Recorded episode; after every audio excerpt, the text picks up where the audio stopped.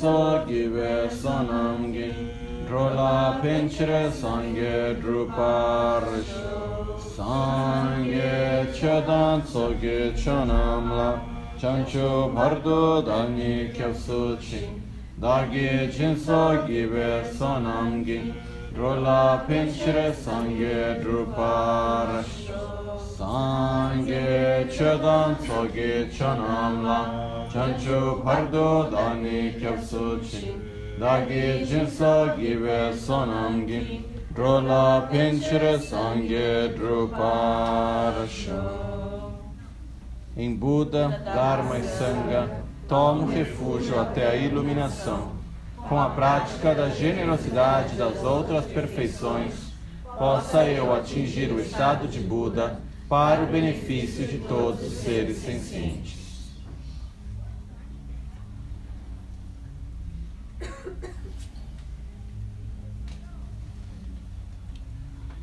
Boa tarde.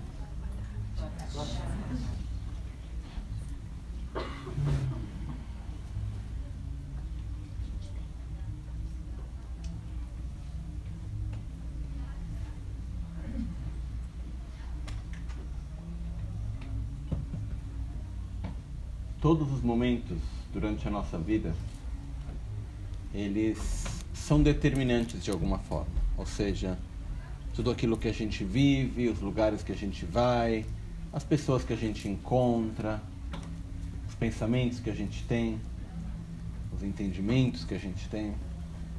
Tudo aquilo que a gente vive vai moldando a nossa vida de várias maneiras. Porém, existem certos momentos na vida que a gente pode dizer antes e depois. Né?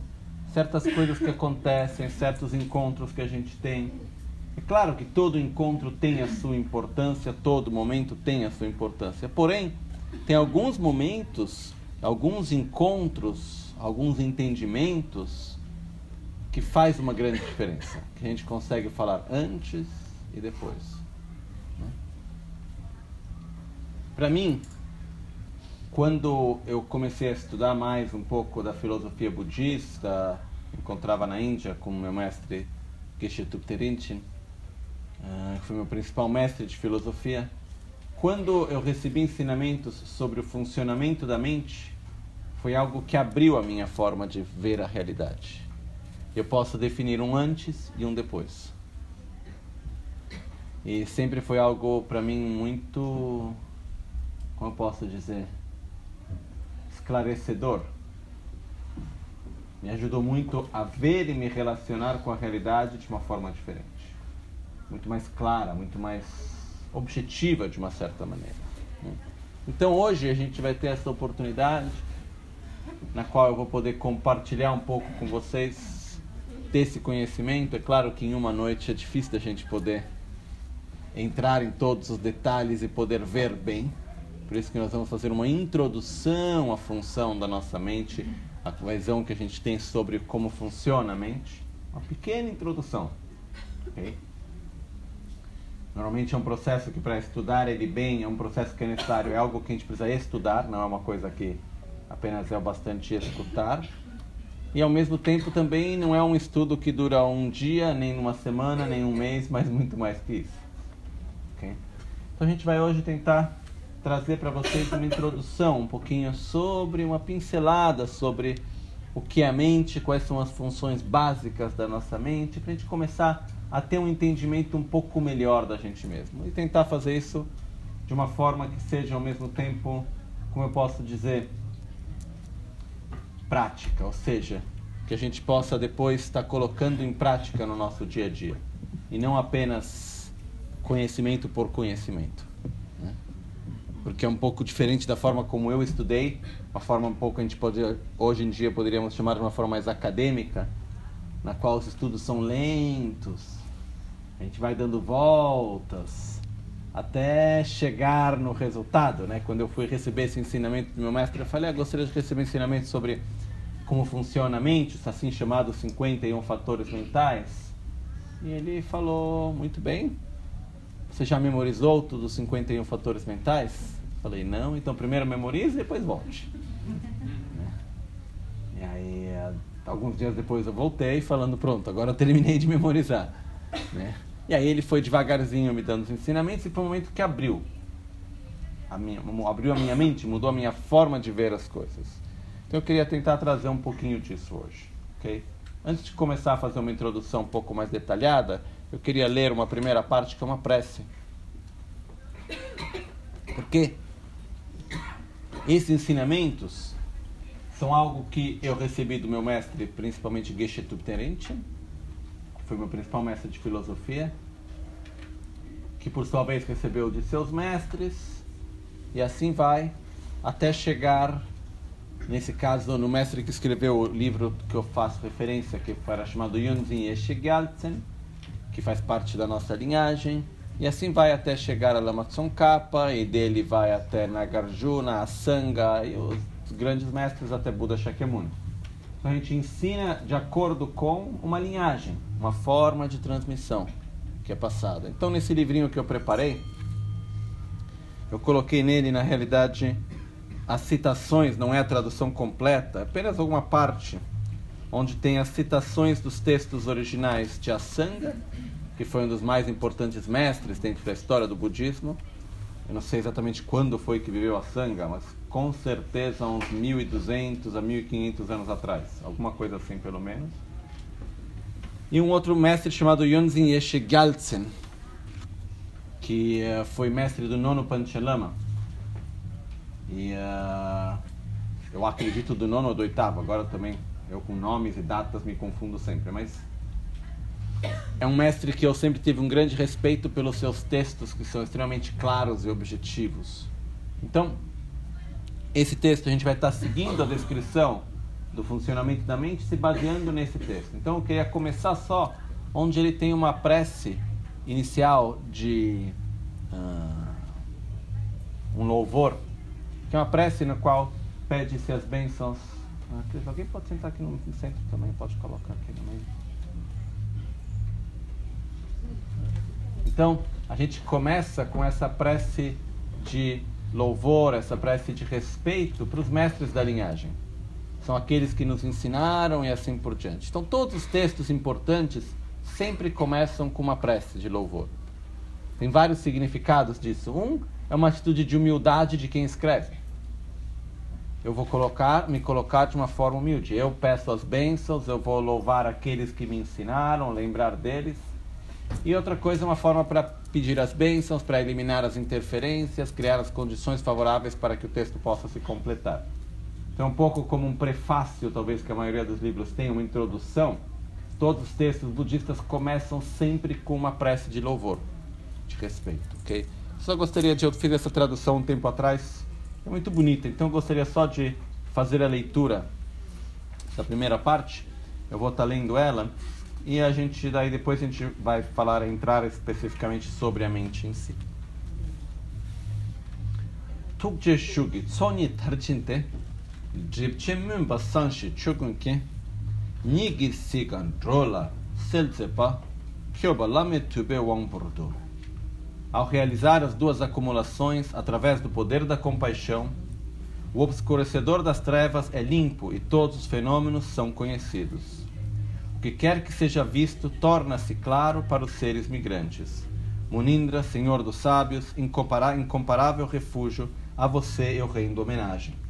Ou seja, pelo poder da compaixão, você realizou as duas acumulações, que é a acumulação de mérito, energia virtuosa, e a acumulação de sabedoria.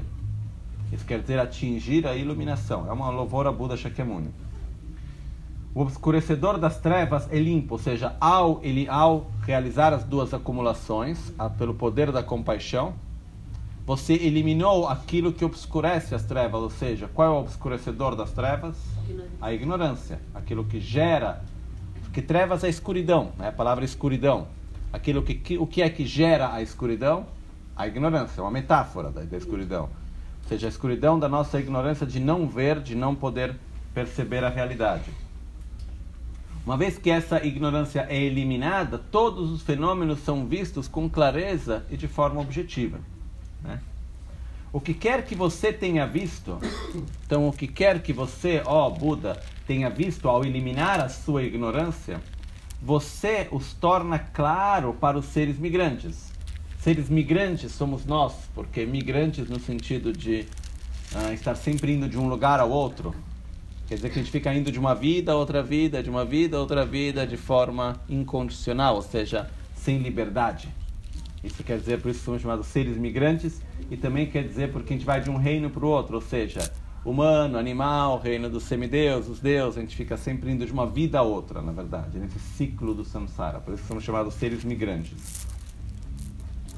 Então, o que quer que você tenha visto, você os torna claro para nós, através de seus ensinamentos. Munindra, Senhor dos Sábios, insuperável refúgio, a você eu rendo homenagem. Isso é a primeira homenagem que é feita diretamente a Buda Shakyamuni. A segunda é a Buda Maitreya. Chiktutrola champal harzepe, tusum kuntu chamkun shetrapa, yawe gyatsa gombola, ningne kube yige chagitu. Amor sem igual pelos seres migrantes, que é incorporado como uma divindade, ou seja, você que é a manifestação, a personificação do amor sem limites. Então, amor sem igual, o amor incondicional por todos os seres que se personifica na forma de uma divindade, que é Buda Maitreya. Renomado nos três tempos como Senhor do Amor, para o protetor invencível, regente dos vitoriosos, com respeito do meu coração, me prostro com a minha mente. Ou seja, me prostro a Buda Maitreya. Depois disso, são pedido de bênção, a, a, a oração para os mestres que depois, especialmente a Sangha, mas foram Buda Shakyamuni, primeiro Deus ensinamentos. Aí tem um momento, agora é muito longo explicar toda a historinha de como isso aconteceu. Mas Buda Maitreya, ele comenta os ensinamentos de Buda Shakyamuni. Que o principal sutra, o principal ensinamento de Buda Shakyamuni é chamado Sutra da Perfeição da Sabedoria ao qual tiveram dois grandes mestres que comentaram esse sutra, que é Nagarjuna, que ele comenta a visão profunda, ou seja, a correta visão da realidade, e depois existe num texto chamado Umatsawashera, que é a raiz da sabedoria, e depois existe um outro mestre chamado Asanga, que comenta o mesmo sutra, porém de acordo com a, o caminho gradual à iluminação, que era Sangha, num texto chamado Abhisamaya Alankara, o ornamento para clara realização. E esse texto ele é escrito por Asanga, mas ensinado por Buda Maitreya. E Nagarjuna recebe o ensinamento por Buda Manjushri, Buda da sabedoria. Por isso que é primeiro feita a prece para Maitreya e depois a prece para a Sangha, diretamente, indiretamente, mas diretamente para os que eles são chamados os seis ornamentos e os dois excelentes, que foram os oito principais mestres que viveram na Índia, que colocaram clareza nos ensinamentos de Buda depois de sua morte. Ok? Ah, Dewar Shekpa Lung Tenshin, Sabdan Gyache Tube Luk Sampo, Salze Shinta Cheshet Rapchakpa, Zamningenro Chonila Chansel. Você foi profetizado pelo Sugata, ou seja, Buda Shakyamuni, aquele que se foi em êxtase. As puras tradições profundas e vastas do que é, do que é capaz, ou seja, de Buda Shakyamuni, ao torná-las claras, você é famoso como aquele que abre o caminho, aquele que abre o grande caminho para as carruagens. Para os seis ornamentos e os dois excelentes deste mundo, eu me prostro. Aí depois o próximo é Lama Tsongkhapa. Kanrirawe korwe yunjurdi dogyugonre daptum gebetsal sartu sheve galwa nimadan tsumparnawa jamgun lamordu. Nesta terra, rodeada por uma cadeia de montanhas de neve, ou seja, o Tibete, um jardim florescendo com milhares de pétalas de sutras, tantras e comentários, é refrescado, tornando você como sol dos vitoriosos, para o guru digno de louvor, protetor gentil, Lama Tsongkhapa, rendo homenagem. Ou seja, Lama Tsongkhapa que colocou clareza, revitalizou mais uma vez os ensinamentos como chegaram no Tibete. Depois tem o último verso de louvor, que é o próprio Guru. Ser elomi lama nimur dani. Ao ver apenas um raio de luz de suas ações espirituais, você torna o olho da mente claro para ver o caminho puro. Venerável Guru, luz que brilha como o sol, por favor, permaneça sempre no centro do lótus do meu coração.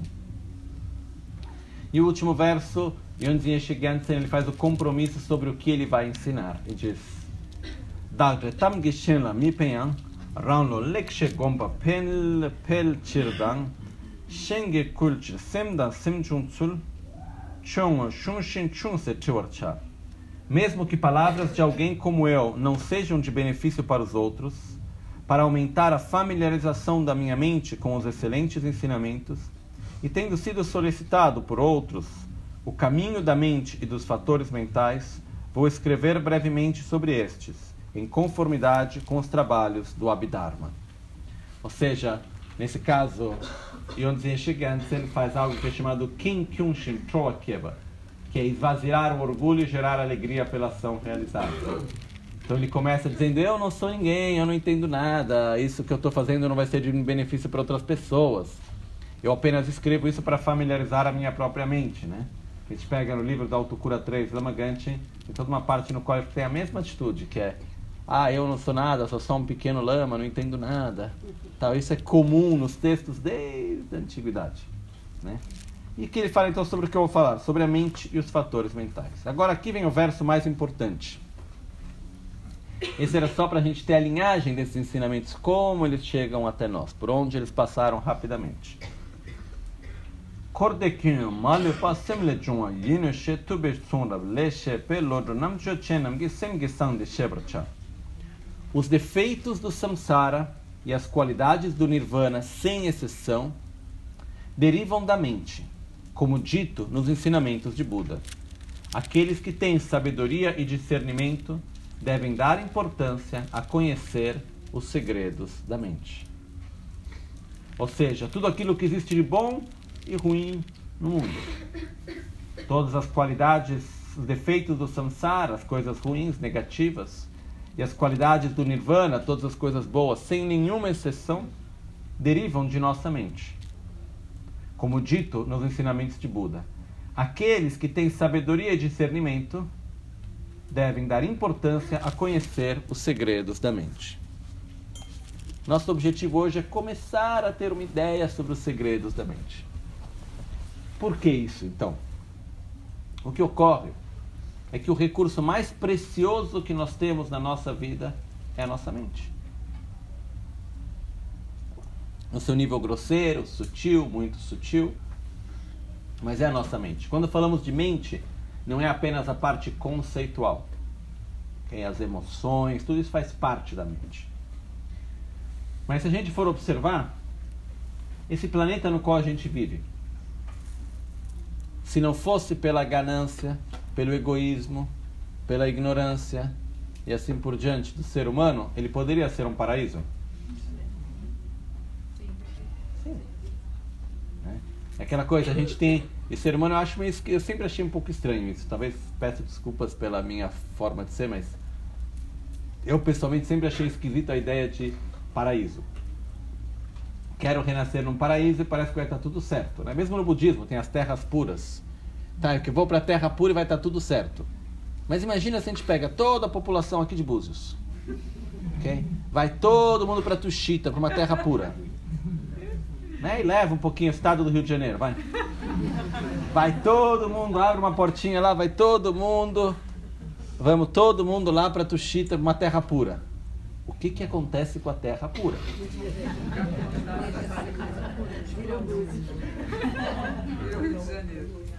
Vira uma bagunça. No sentido que vai ter ganância. A gente chega na terra pura, tem tudo para todos. Ah, mas o dele está melhor que o meu. Daqui a pouco eu quero mais. Já não é o bastante. É porque isso, e por aqui aquilo. E a gente vai começar, a gente vai ter as mesmas atitudes que a gente tem normalmente. Ah. E que eu acho muito engraçado é quando a gente imagina uma terra pura, um paraíso, a nossa tendência qual é? É imaginar tudo aquilo que a gente gostaria de ter aqui nessa terra em outro lugar, né? Ou não? Então, assim, se a gente tivesse que redescrever uma terra pura hoje em dia, assim, do zero, vamos descrever o paraíso. A gente iria colocar conexão internet rápida? Provavelmente sim. Entendeu? Então o que acontece é que a gente tem esse conceito que a Terra pura é um lugar e quando a gente chega lá vai estar tudo perfeito. A gente só está pegando a nossa própria ilusão, que a felicidade vem de um contexto externo, e transferindo para outro lugar. A definição no budismo de uma terra pura é um lugar onde a grande maioria dos seres que vivem neste lugar são seres puros. Né?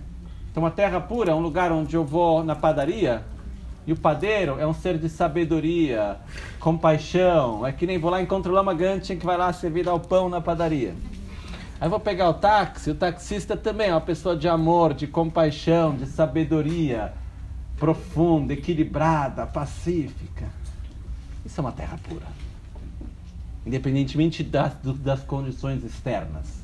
O conceito de terra pura é um lugar onde a grande maioria dos seres que vivem neste lugar são seres de sabedoria, com um nível espiritual desenvolvido mais alto. Isso é o conceito de uma terra pura. E a razão pela qual isso tem prece para renascer numa terra pura é porque dessa maneira a gente pode ter uma influência positiva a gente está em volta de seres que têm um, nível maior que o nosso, a gente acaba se influenciando positivamente. Essa é a razão em poucas palavras. Mas voltando para nós, isso que nos mostra. O que faz de um lugar puro ou impuro são os seres que nele vivem. É isso.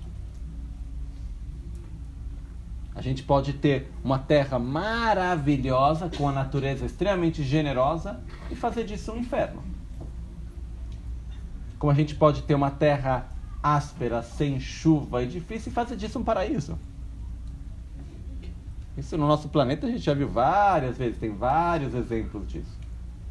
Então, se a gente pega os conflitos desse planeta, okay? Começando pelos nossos próprios, nós com os nossos amigos, familiares, trabalho, os nossos conflitos. A gente pega e vamos ver então os conflitos da sociedade. Aí vamos ver então os conflitos que existem a nível nacional, os conflitos que existem a nível internacional no planeta e assim por diante. Existe algum conflito que não nasça na mente do ser humano? Algum conflito que existe por uma razão objetivamente externa? Eu até hoje nunca encontrei é pela ganância, é, através da agressividade, da ignorância, que é na base de tudo isso, que depois se manifesta com o egoísmo, que vem a ganância, o apego, a inveja, os ciúmes, a raiva, o ódio, o preconceito e assim por diante. É isso que acaba gerando todos os conflitos no qual a gente vive. Por essa razão, que a base para a nossa própria vida é uma mente saudável, para ter uma base de uma vida equilibrada, satisfeita. É muito importante. A nossa mente é o recurso mais precioso que nós temos na nossa vida.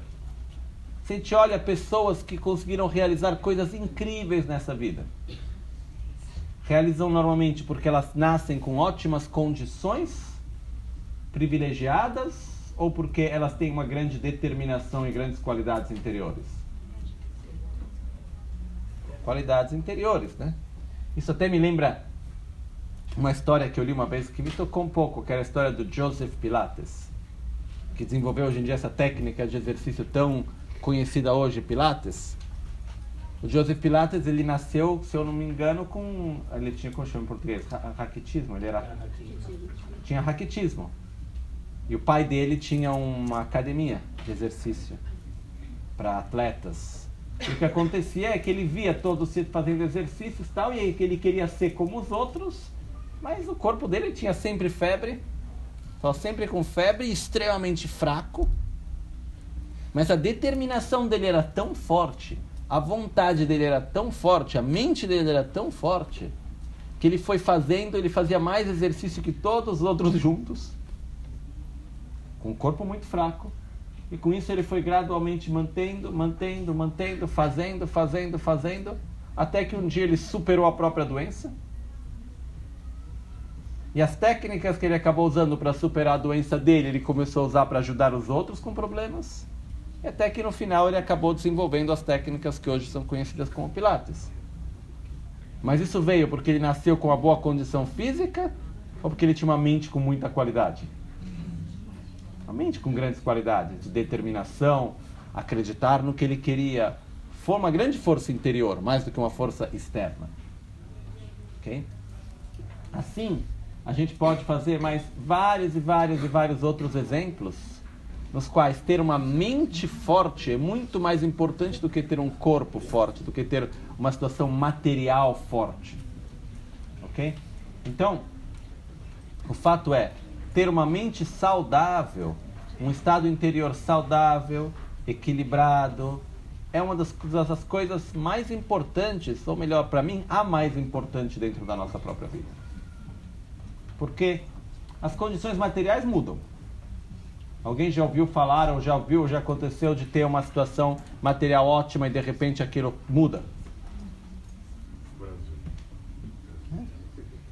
Isso no mundo inteiro, pessoas de tudo quanto é tipo. A pessoa está lá em cima, parece que vai ser o rei para sempre, e de repente está lá embaixo limpando a rua.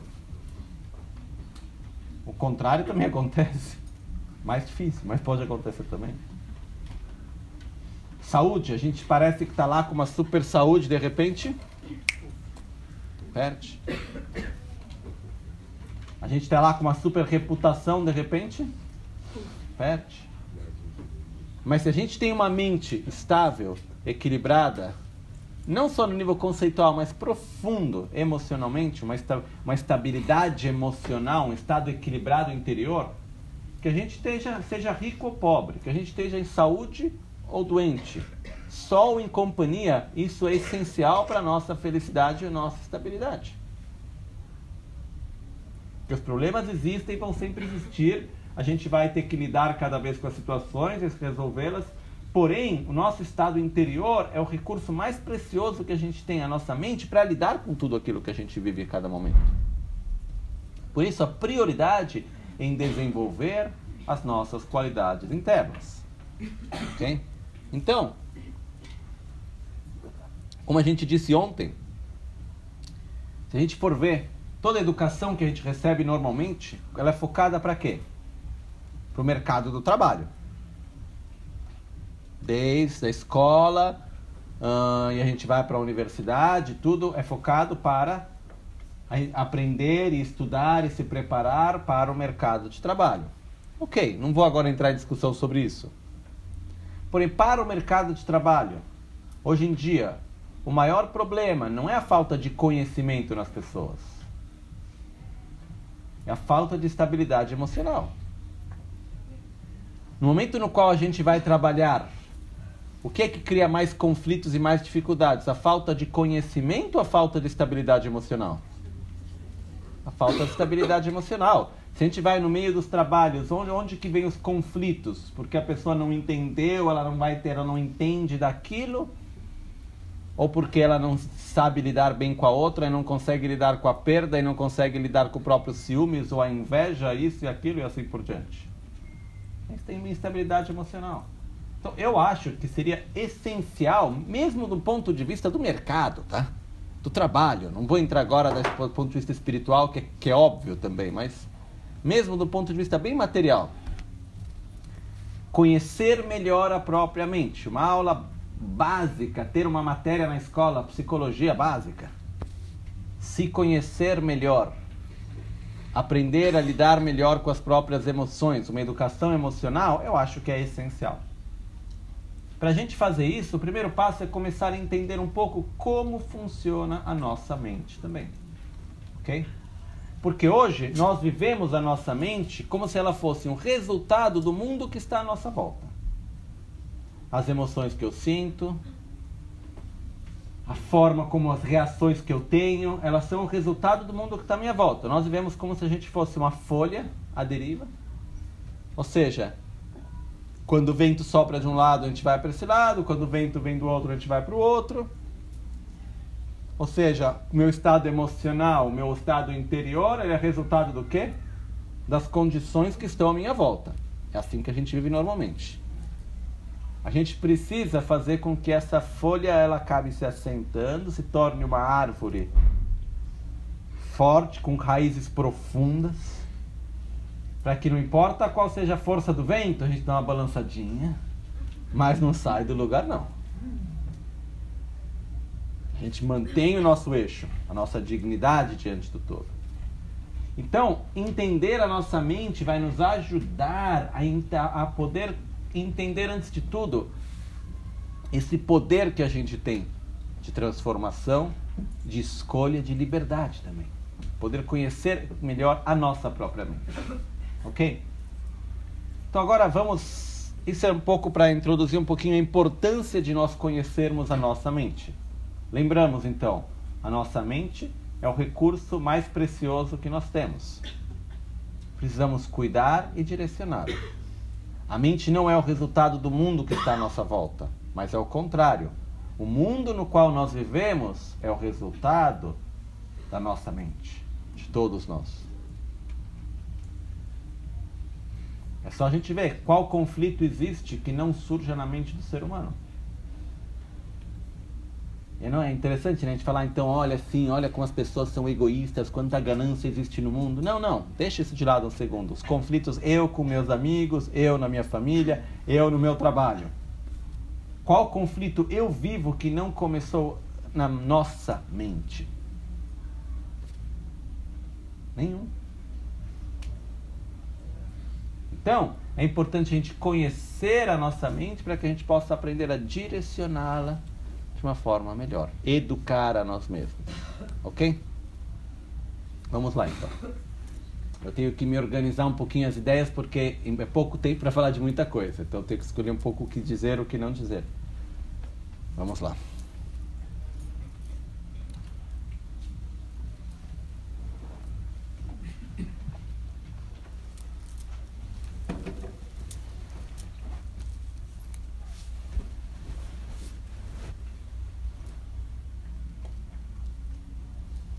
A nossa mente, ela existe em três níveis, que é chamado a mente grosseira, a mente sutil e a mente muito sutil. OK?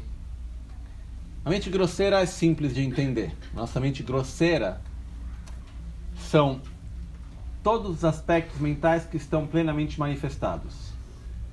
Ou seja, tudo que eu vejo, que eu escuto, que eu cheiro, que eu sinto gosto, que eu toco, que eu penso, tudo aquilo que está, a mente que está plenamente manifestada, ou seja, quando estou sentindo raiva, ou quando estou uh, sentindo amor, ou quando estou pensando em algo, ou entendendo, tudo isso faz parte da nossa mente grosseira. Okay?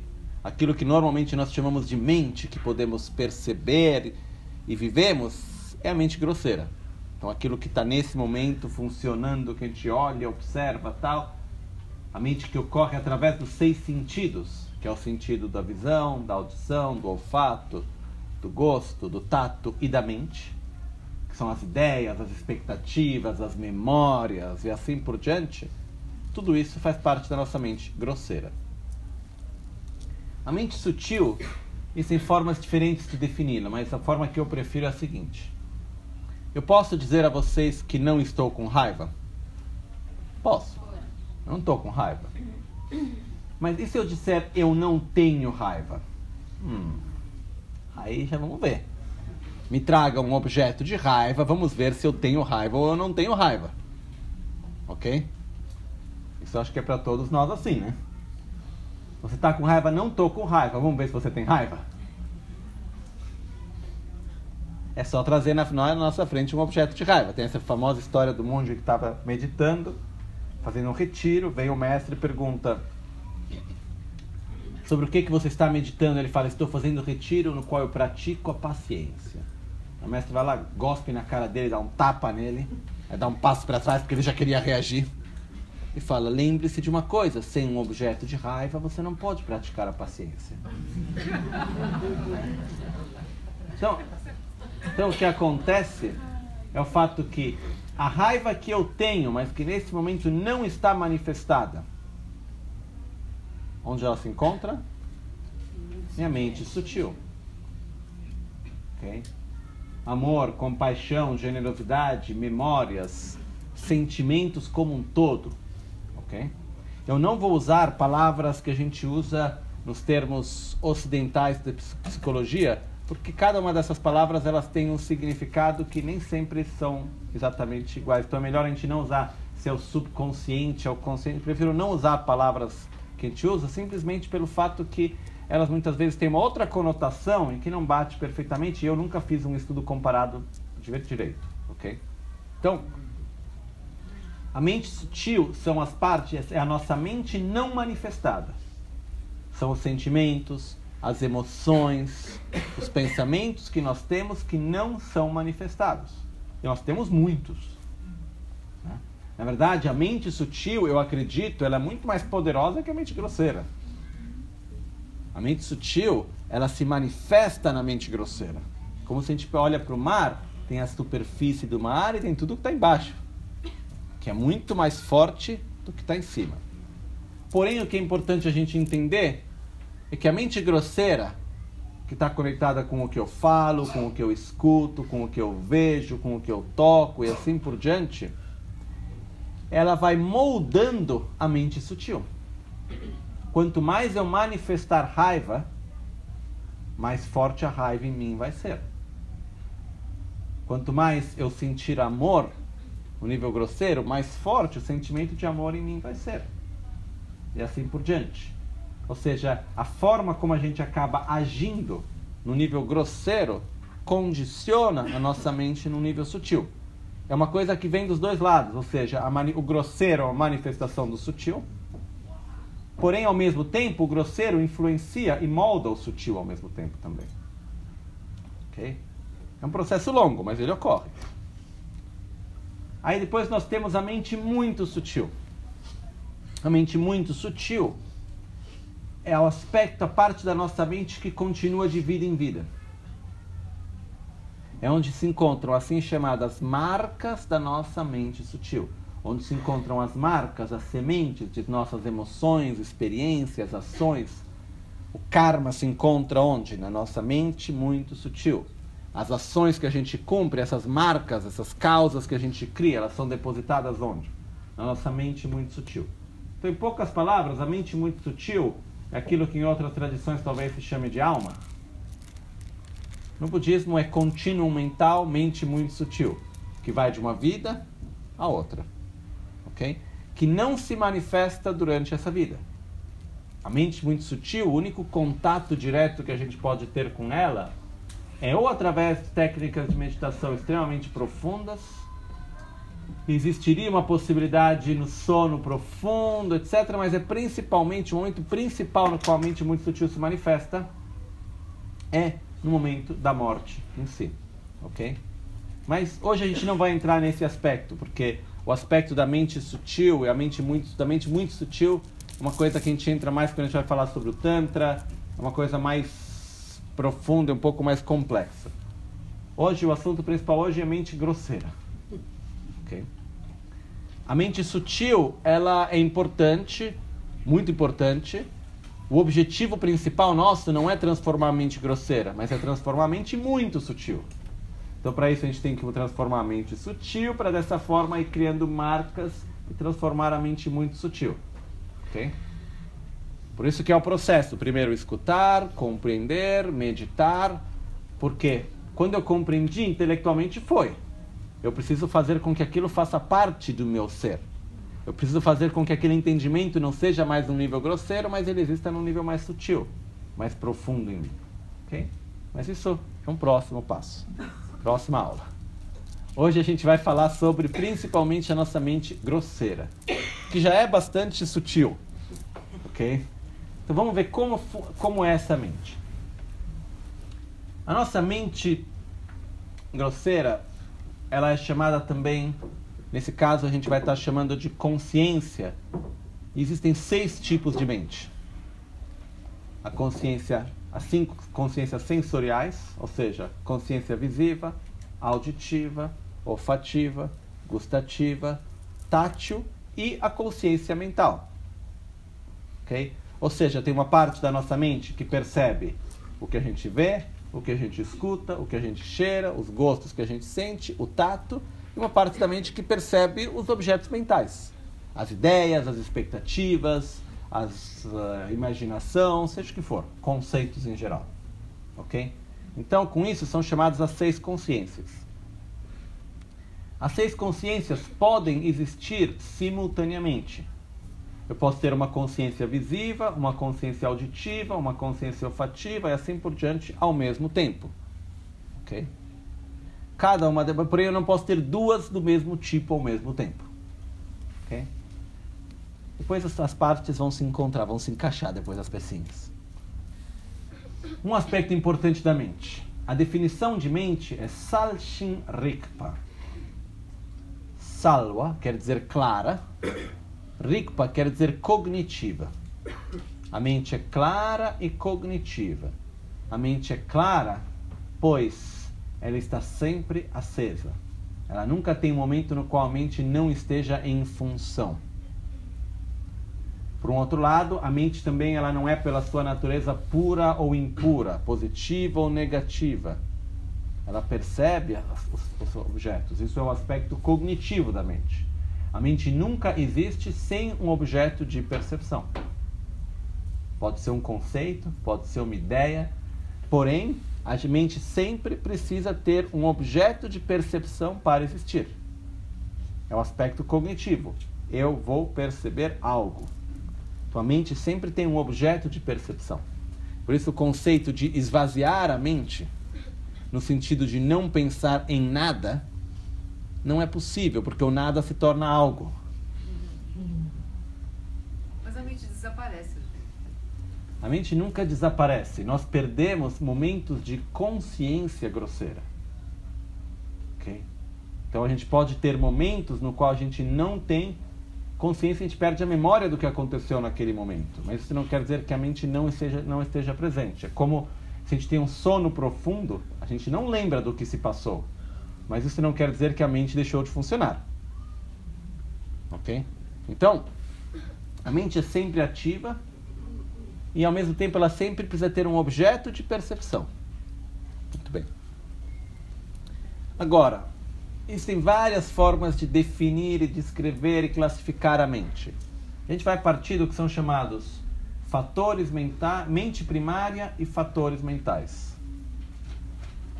A mente primária é o aspecto da me é a mente que percebe o objeto como um todo.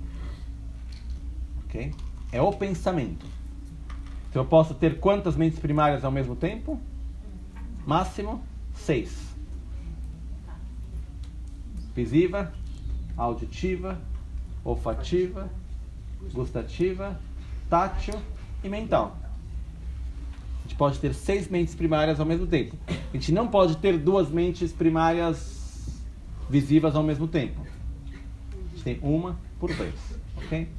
O ponto importante que a gente vai ver hoje é que cada uma das mentes primárias, mentes primárias, ela é composta por aspectos. É como se fosse, fossem pequenas mentes que compõem uma mente. Ela não é sólida, ela tem partes. É como se fosse um prato que a gente cozinha e aí tem os seus ingredientes. Então a gente vai falar, a mente primária é o prato pronto. Os ingredientes são os fatores mentais que compõem aquela mente. Ok? Então, o que ocorre aqui? O ingrediente e o prato principal, né? Sei lá, vamos lá pegar um exemplo de um prato qualquer: arroz e feijão. Quais são os ingredientes do arroz e feijão? Eu não sei cozinhar direito, vamos lá. A gente vai ter arroz, vai precisar colocar água, vai ter sal, a gente vai precisar do feijão, a gente vai precisar talvez fazer um refogado com um pouco de cebola, alho eu já não gosto muito, gengibre, gengibre talvez que é bom, aí vai ter o azeite que a gente vai precisar e assim por diante. Vão ter os vários ingredientes para fazer o prato, ok? O prato existe independentemente dos ingredientes? Se eu vou tirando todos os ingredientes, o prato existe? Não. Mas o prato é uma coisa, os ingredientes são outra. Porém, o prato não existe sem os ingredientes. Ok? Então o que acontece é que,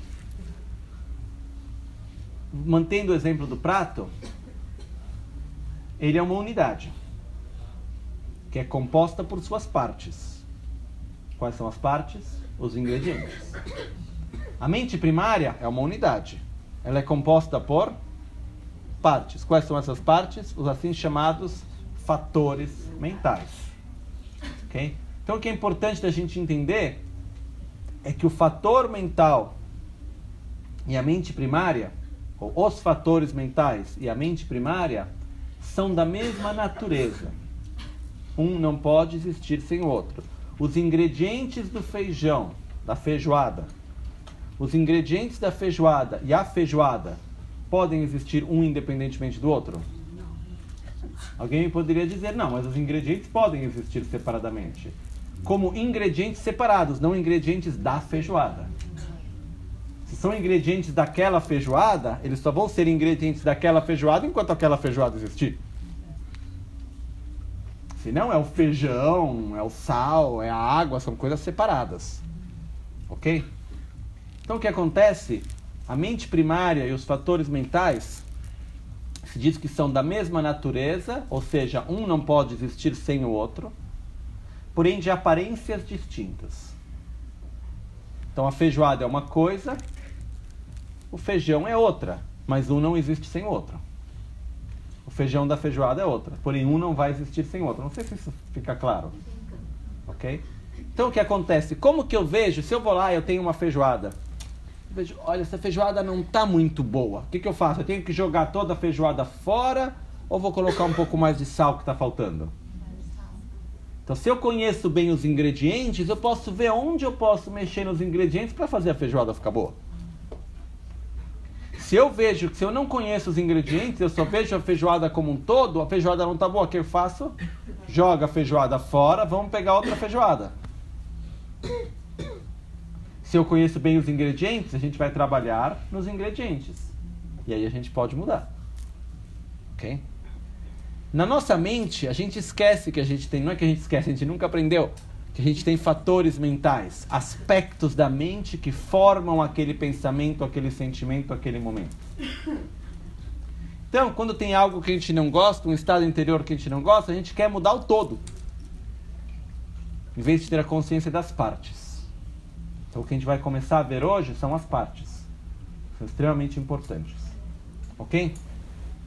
Deu para entender o exemplo da feijoada? Ok? Feijoada, mente primária, feijão, água, sal, etc. Fatores mentais. Ok? Então, uh, os fatores mentais são vários. Indicativamente, são 51. 51 são os fatores mentais que foram ensinados por Buda num ensinamento que é conhecido como Abhidharma. Uh, a gente vai estar seguindo essa descrição, porém se diz que os fatores mentais são mais de 51. Indicativamente, vamos falar sobre 51 fatores mentais. Isso não quer dizer que não existam mais de 51. Ok? Muito bem. Uh, os fatores mentais são divididos em grupos, 51 fatores mentais nós temos os cinco fatores mentais onipresentes, Kundrona. os cinco fatores mentais determinantes, Yulngenla, uh, os 11 fatores mentais positivos, Gewachukchik, os seis fatores mentais venenos raiz, venenos mentais raízes, Sanyunjuk, os 20 fatores mentais que são venenos mentais secundários, Nyenyong Nisho, e os quatro, quatro fatores mentais, como se diz, tem escrito aqui, que mudam, que são variáveis, ok? Eu só vou ler rápido. Hum, não, ok, vamos começando pelos primeiros, vai. Então o que acontece? Para a gente poder fazer a nossa feijoada, tem algum ingrediente que é inevitável ter, certo? Eu vou precisar de feijão, água, sal. Agora eu já não sei o que mais que precisa para fazer uma feijoada. Um feijão, pelo menos, precisa disso. Tá? Loro talvez já é um ingrediente que pode ter ou não, não sei, eu não sei cozinhar direito, mas o que eu quero dizer é o seguinte: tem alguns ingredientes que são imprescindíveis, sem os quais não dá para fazer feijão. Ok? Alguns outros ingredientes já não são imprescindíveis e vai mudar o gosto do feijão. Tá, eu posso colocar uma pimenta, posso colocar mais sal, menos sal, eu posso colocar outros ingredientes que vão mudar o gosto daquele prato. Okay? Porém, existem alguns ingredientes que são imprescindíveis.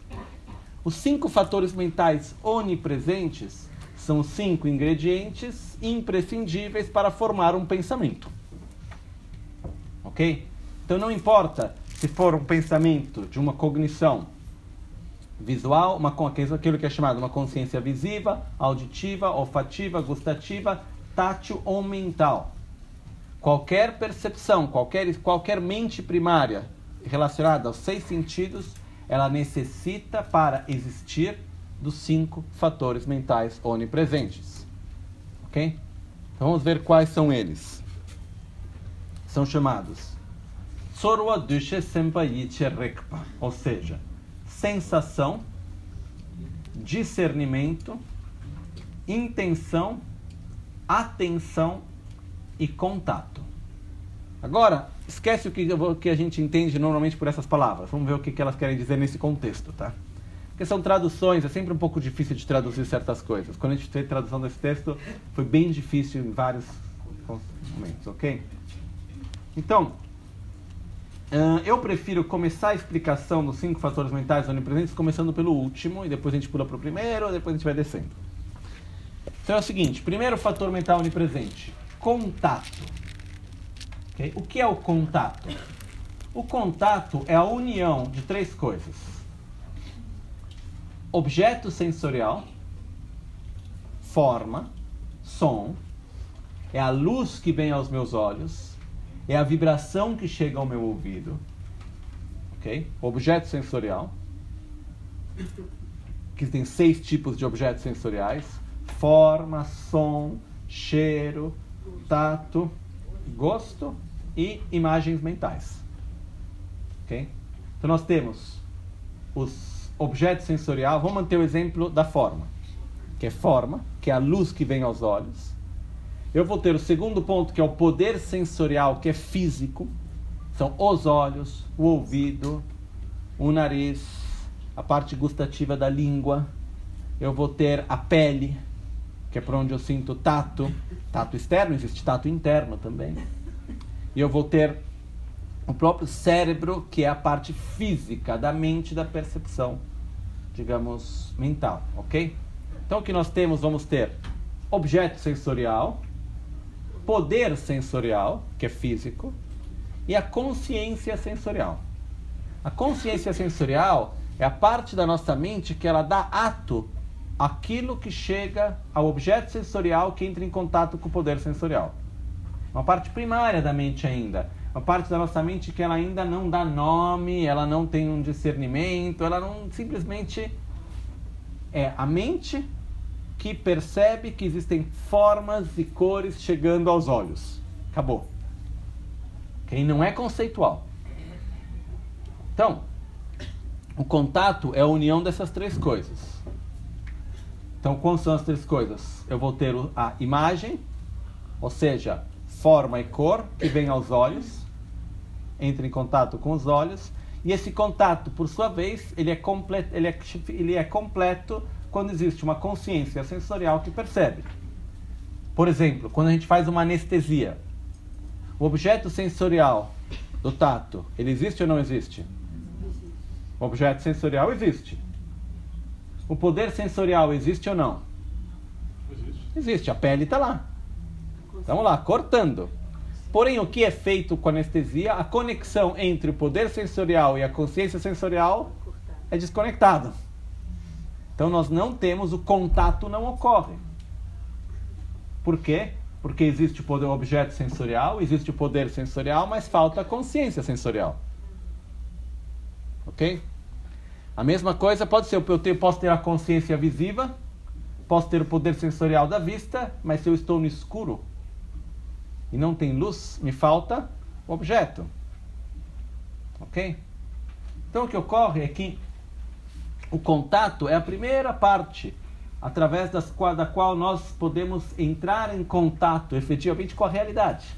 Nós nos relacionamos com o todo através dos nossos seis sentidos visão, audição, uh, olfato, gosto, paladar, tato e mente. Né? O objeto sensorial da mente são chamadas as imagens mentais, ou, tecnicamente, a palavra correta são significados generalizados. Okay? Eu prefiro chamar de imagens mentais. Que é o que a gente imagina, são os conceitos que a gente tem, as memórias e assim por diante. Ok? Então, esse é o primeiro fator mental que é o contato. Então, eu posso ter ao mesmo tempo um contato visível e um contato auditivo. Acontece, estou vendo um filme, tenho imagens e sons. Ok? Depois do contato, ok, primeira coisa, vamos ficar um pouquinho, explicar um pouquinho melhor o contato antes de ir para o próximo. O que, que o contato nos mostra? Entre outras coisas, o contato nos mostra que nós vivemos numa realidade subjetiva. Por quê? Pegamos o exemplo do som. Aqui. Ok?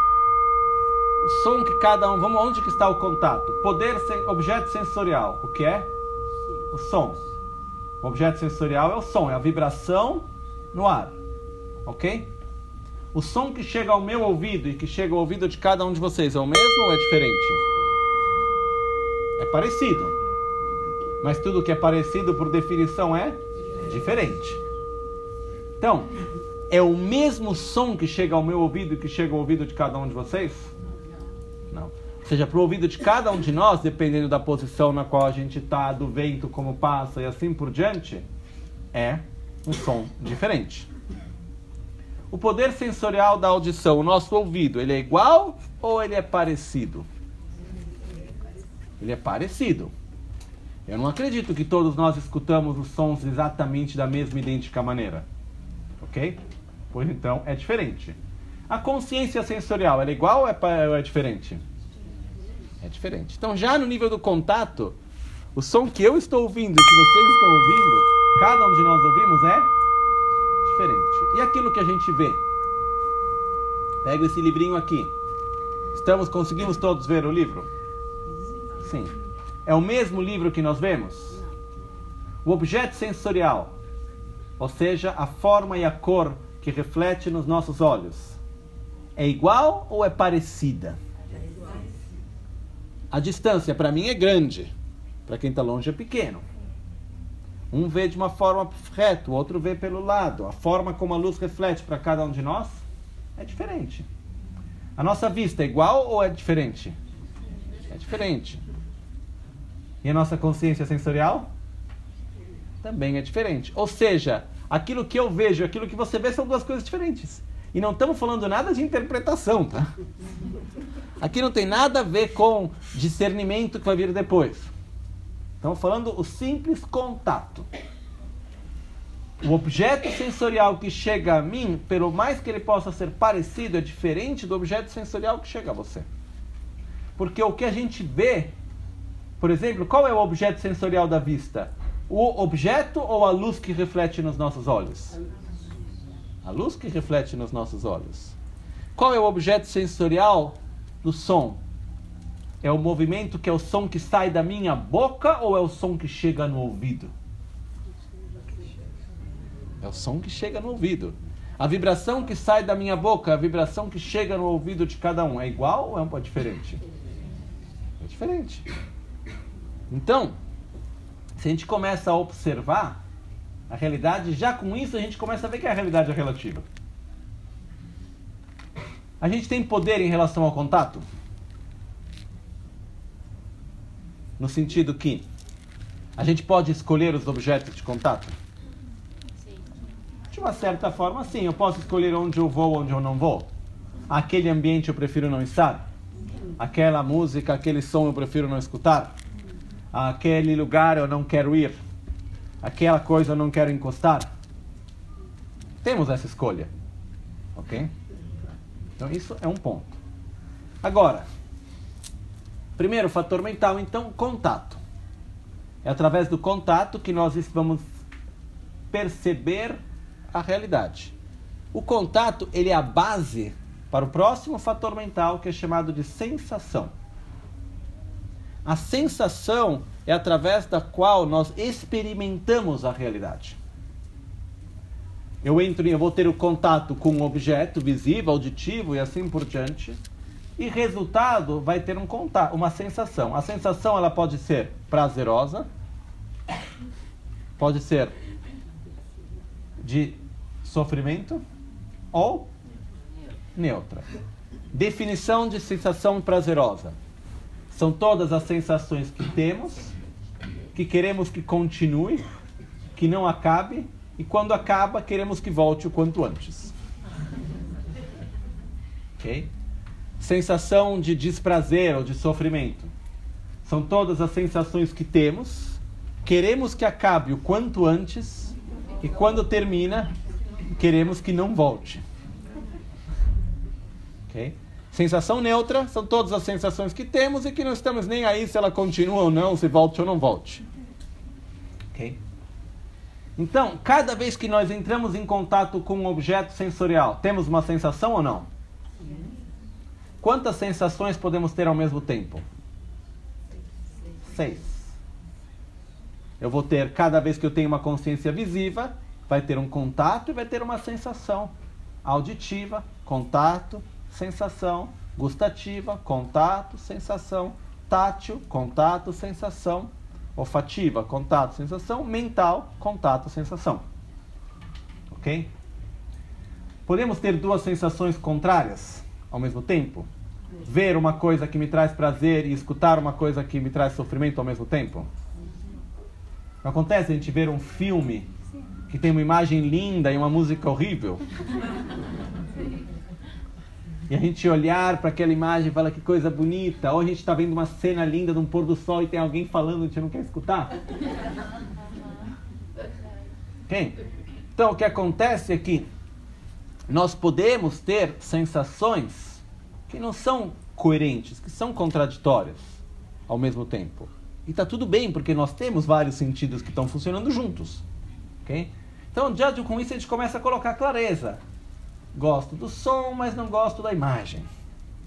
Uh, e assim por diante. Então a gente vai ter clareza, fazendo divisão entre a sensação visiva, auditiva, olfativa, gustativa, tátil e mental. Quando a gente tem uma experiência que a sensação ela é coerente nos seis níveis, aí é uma experiência forte. Se eu tiver uma experiência de prazer visiva, auditiva, olfativa, gustativa, tátil e mental, é um prazer muito mais forte. Ok? A mesma coisa para o sofrimento também. Ok? A gente tem muita escolha na sensação? Na realidade, nenhuma. Quando a gente tem o contato, o que vem logo automático? Sensação. Ok? Diante da sensação, logo depois da sensação, vão vir dois outros fa fatores mentais que são a base, que, que a base dele está na sensação. Que junto com eles, na verdade, junto com eles vem o discernimento e a intenção.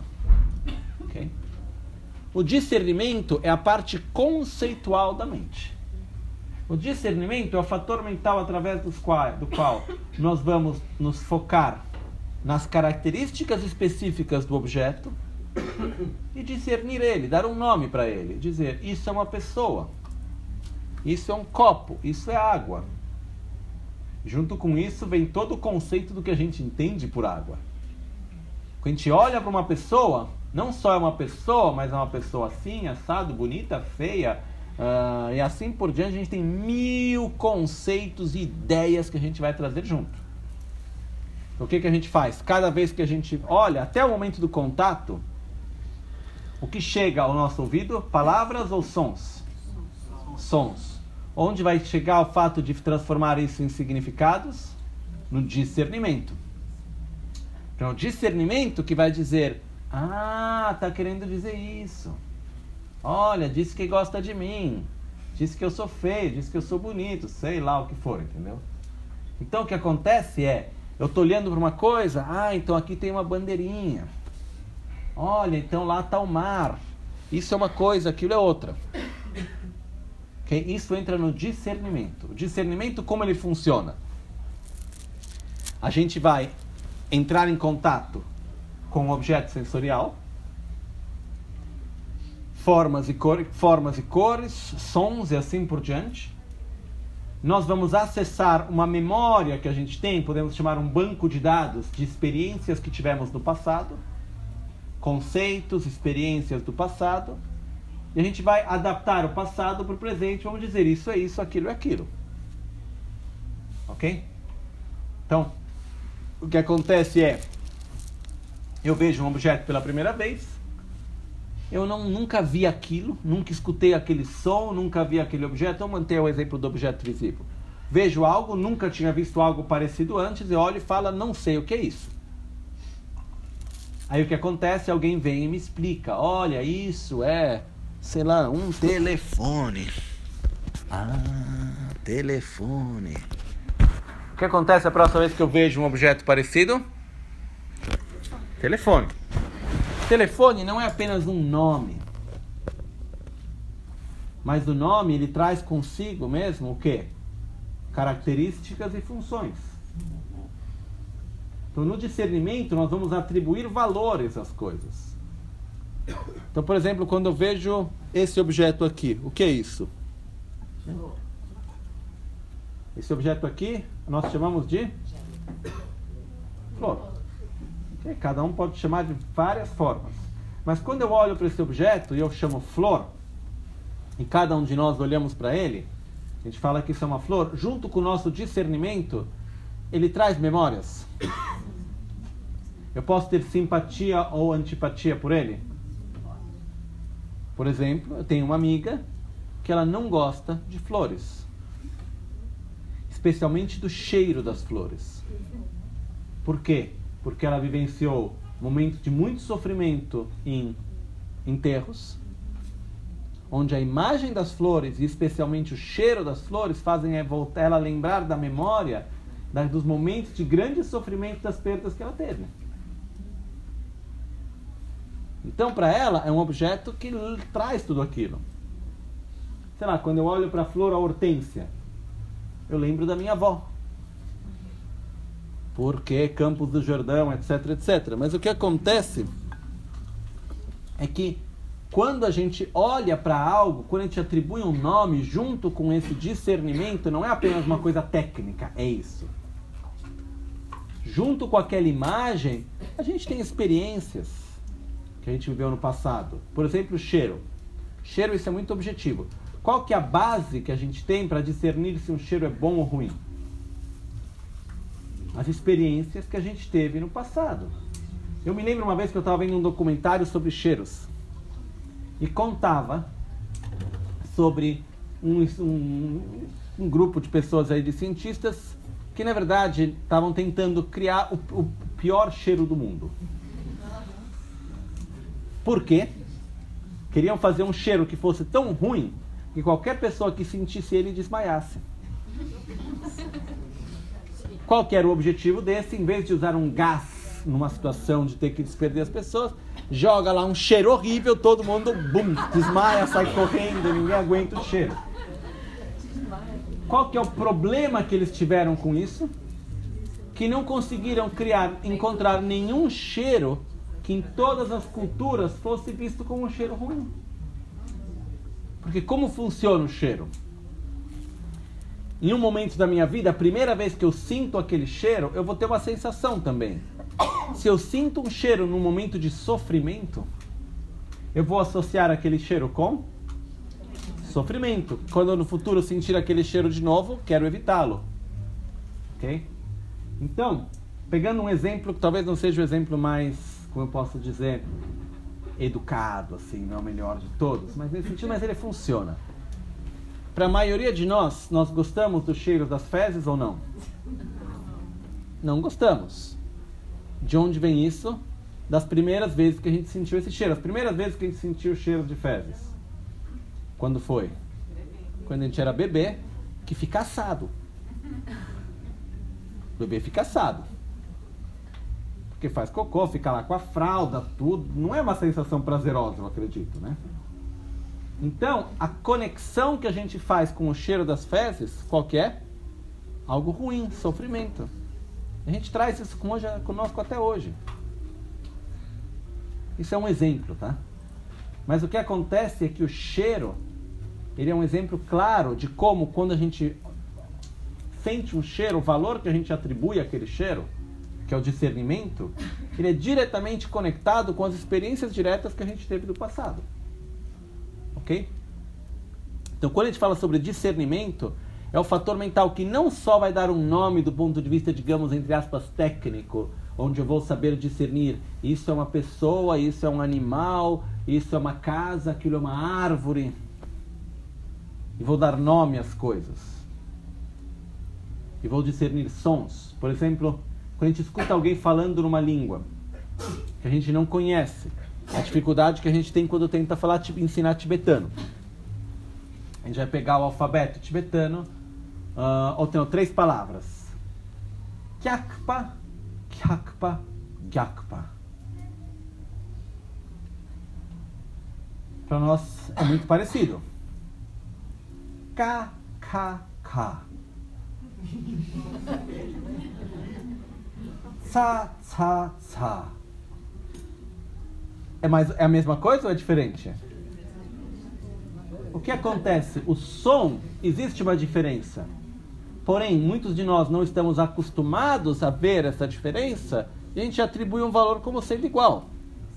Quando a gente está lá, escuta alguém falando chinês que tem 10 tonalidades diferentes para o som A. As vogais não é que nem A, I, U, E, O. Não, tem a, A, A, A, A. Tem várias formas diferentes de A. Acho que são 10 formas diferentes de A. Né? Tem até uma poesia que é tudo com A. né? Então, o que acontece? Quando a gente escuta alguém falando esses vários tons de A, tonalidades diferentes de A, esse mesma vibração chega ao nosso ouvido ou não? O contato existe. Porém, a gente não tem referências para fazer um discernimento entre um e outro. É para nós é tudo A. Ok? Então, o que acontece? O discernimento, onde a gente vai unir as características e vai colocar as partes juntas e atribuir um valor para aquilo. É um aspecto extremamente importante. A gente faz isso com aquilo que a gente vê, ouve, cheira, sente o gosto, toca ou pensa sempre nós atribuímos um valor. Essa já é a parte cognitiva, essa já é a parte conceitual, ok? Porém, ela está sempre presente, assim chamado discernimento. Tá claro isso? Ok. Junto com isso, o que vem, talvez logo depois, se a gente quiser criar uma divisão de tempo, é a intenção.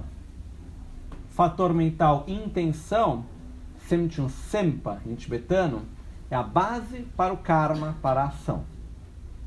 A intenção é a força que a gente tem, é o aspecto da nossa mente de atração ou de aversão. O que eu quero fazer diante deste objeto?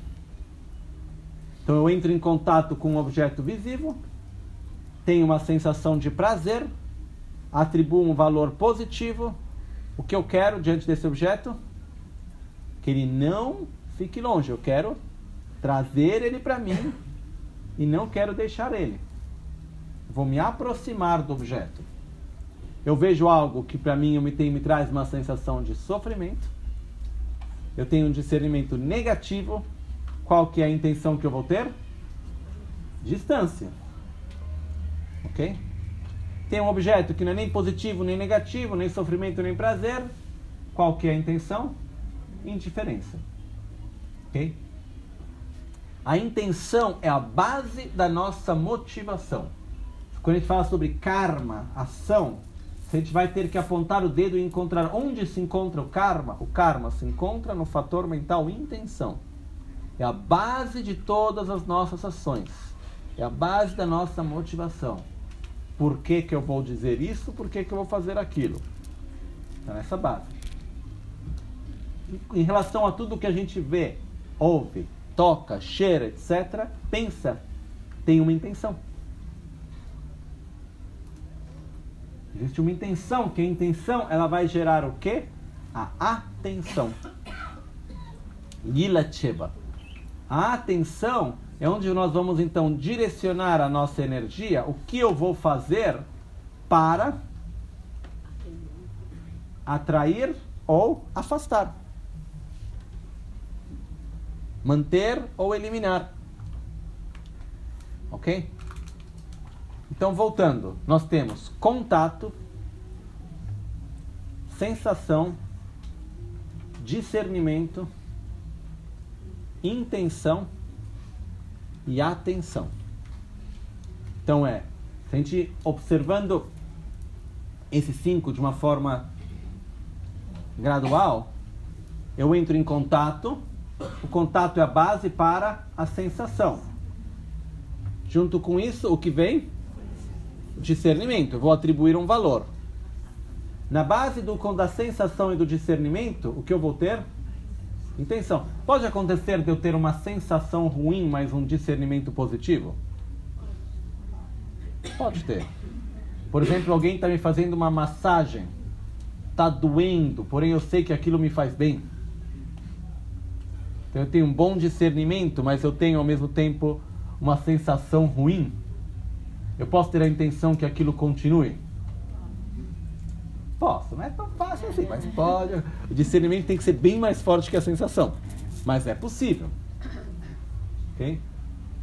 Então, junto com do contato, eu vou ter sensação e discernimento. Diante da sensação e do discernimento, eu vou ter intenção. Diante da intenção, eu vou dar uma forma a essa intenção, como eu faço para manter ou terminar.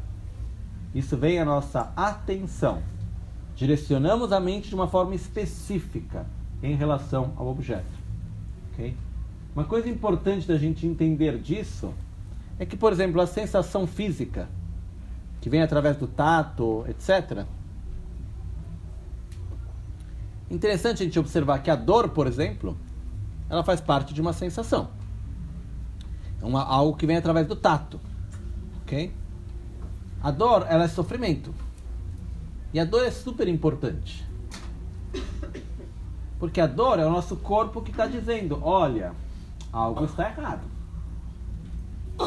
Então, quando o corpo entra em contato com algo, e aquele algo que o corpo entra em contato a princípio não faz bem para o nosso corpo diretamente, qual que é a sensação que a gente vai ter? Sofrimento. Então, na verdade, uma das boas formas a gente observar se o que a gente faz nos faz bem ou nos faz mal é a sensação. Quando a gente sente raiva, a sensação do corpo qual é? Relaxada ou tensa? Tensa. É prazeroso ou, ou não é prazeroso? Fisicamente falando, não é prazeroso.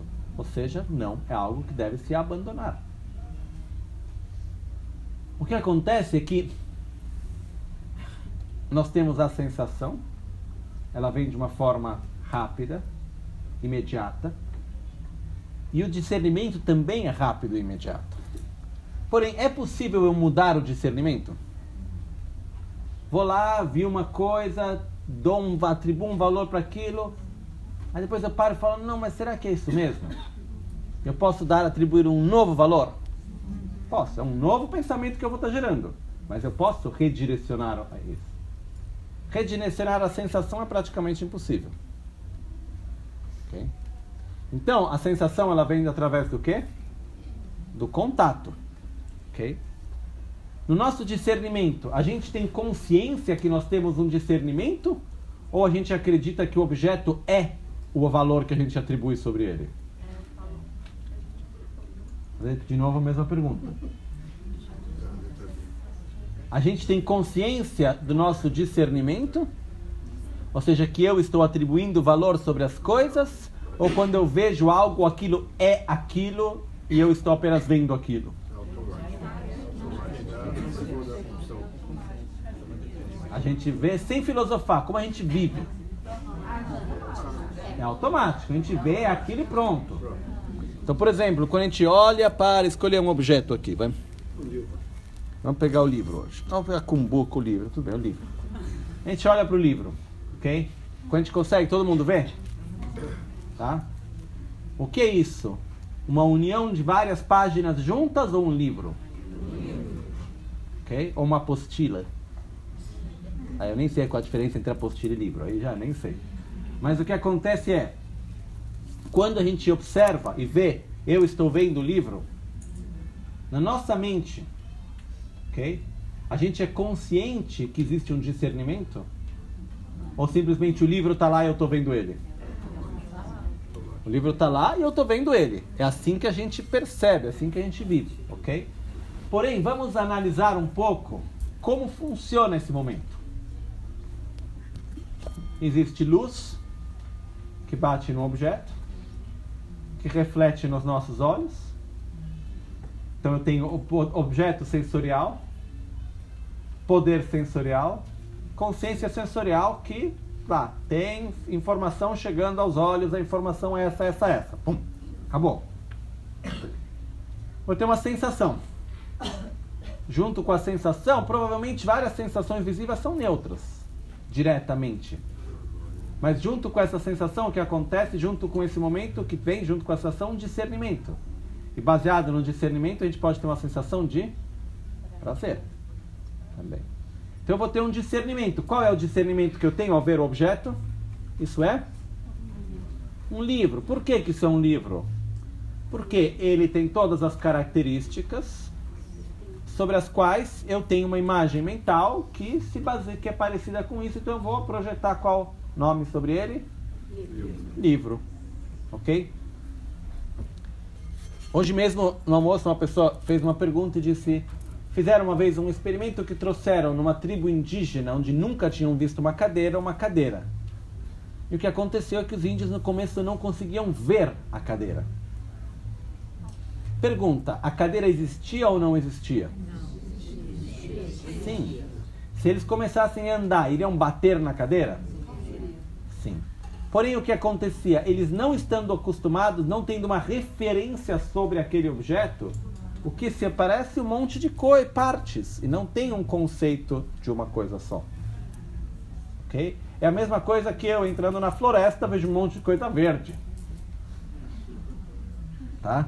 Eu não vou ver aquela planta que cura isso e aquela outra que é assim. Eu não vou entender como que a água debaixo da terra, olhando as árvores como crescem e assim por diante. Eu não vou ver os animais, eu não vou ver nada disso porque eu não tenho essa, essa preparação, não tenho essa referência.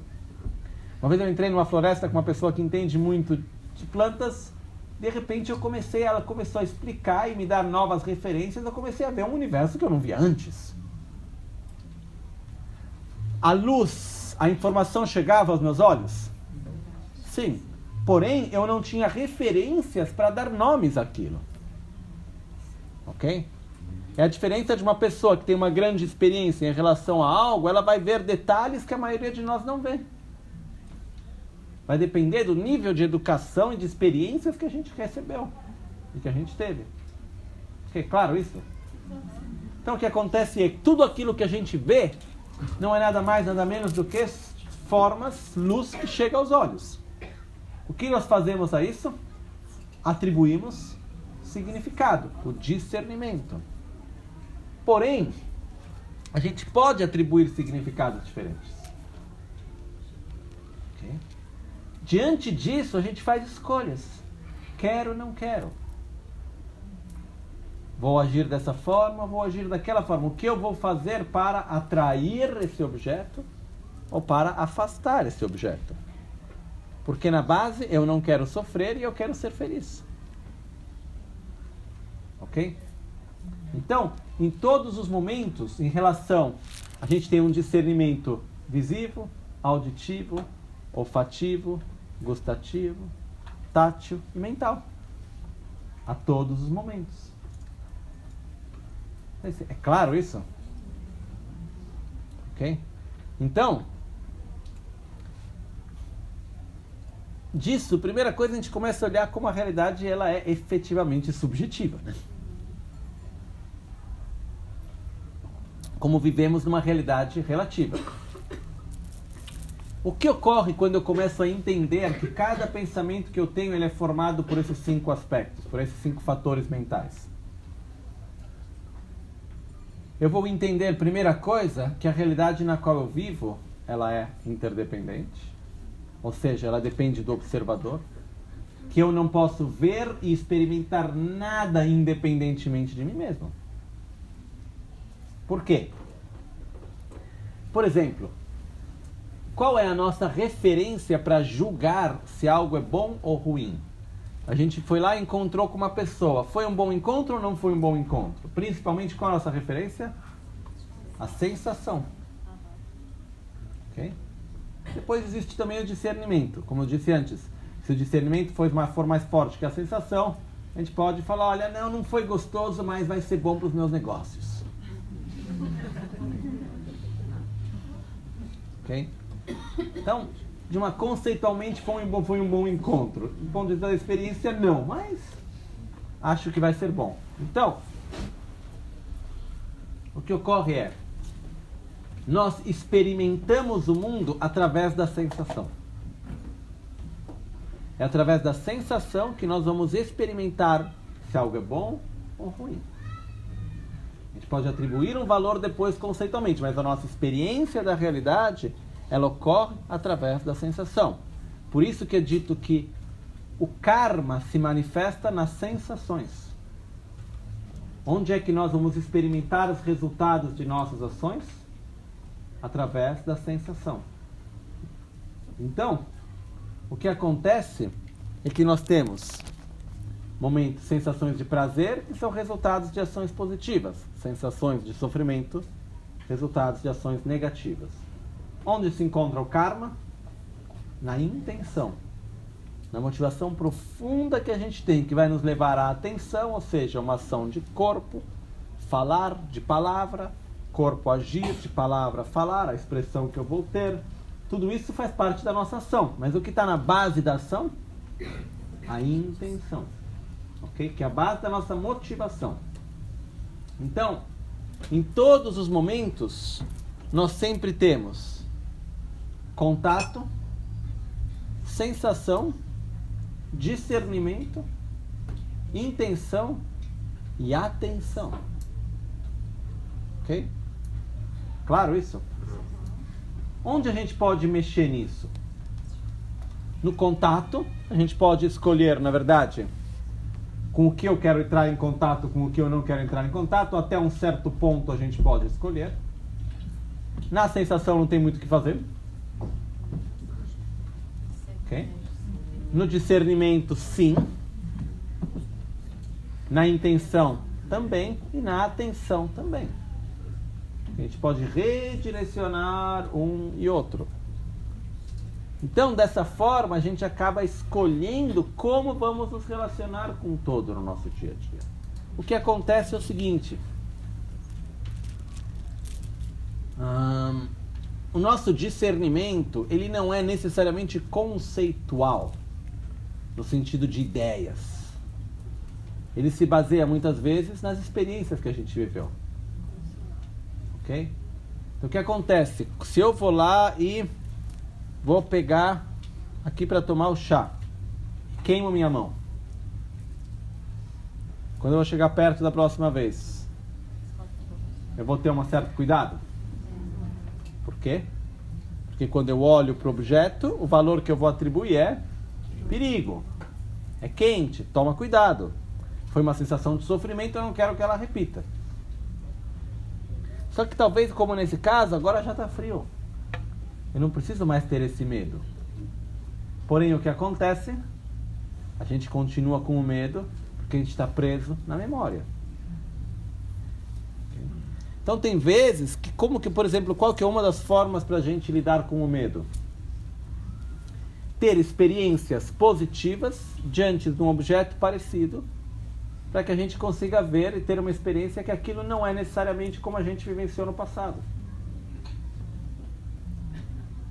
É inútil ficar falando não vai queimar, não vai queimar, não vai queimar. Não vou confiar de verdade. Porque eu me baseio muito mais na experiência do que no entendimento. A imagem, isso é o que eu estou querendo dizer, que a imagem mental que a gente atribui, o valor que a gente atribui, o discernimento que a gente tem, não é apenas conceitos, é muito grande parte de experiências. Então, quando eu estou diante da taça, eu vou ter que me convencer muito fortemente que aquilo não está mais quente para eu ir lá e segurar de novo. Uma vez que eu fui lá e segurei e vejo que não está quente, olha, passou 15 minutos, não está mais quente. Então, o que acontece? A próxima vez que eu ver está quente, depois eu deixo passar 15 minutos, eu não vou mais ter medo, porque eu tenho uma nova ideia um novo nome que eu vou atribuir, um novo valor que eu vou dar àquilo. Ok? Então, isso para dizer que o nosso discernimento não é apenas uma coisa conceitual. Ele vem junto com as nossas experiências, com tudo aquilo que a gente viveu até então. Okay? Que se manifestam de um nível mais sutil. Porque os nossos sentimentos, que vêm junto com que, na verdade, são outros fatores mentais. Ok? Espera um pouquinho. Para aqui, daqui a pouco a gente entra nessa próxima parte. Então, cinco fatores mentais onipresentes. Quais são? Contato, sensação, discernimento, intenção e atenção. Ficou claro quais são eles? Como funcionam? Ok. Esses cinco fatores mentais estão sempre presentes, por isso são chamados cinco fatores mentais onipresentes. São cinco ingredientes sem os quais não dá para ter o um pensamento. Ok? Muito bem, deixa eu só, antes de passar para o próximo.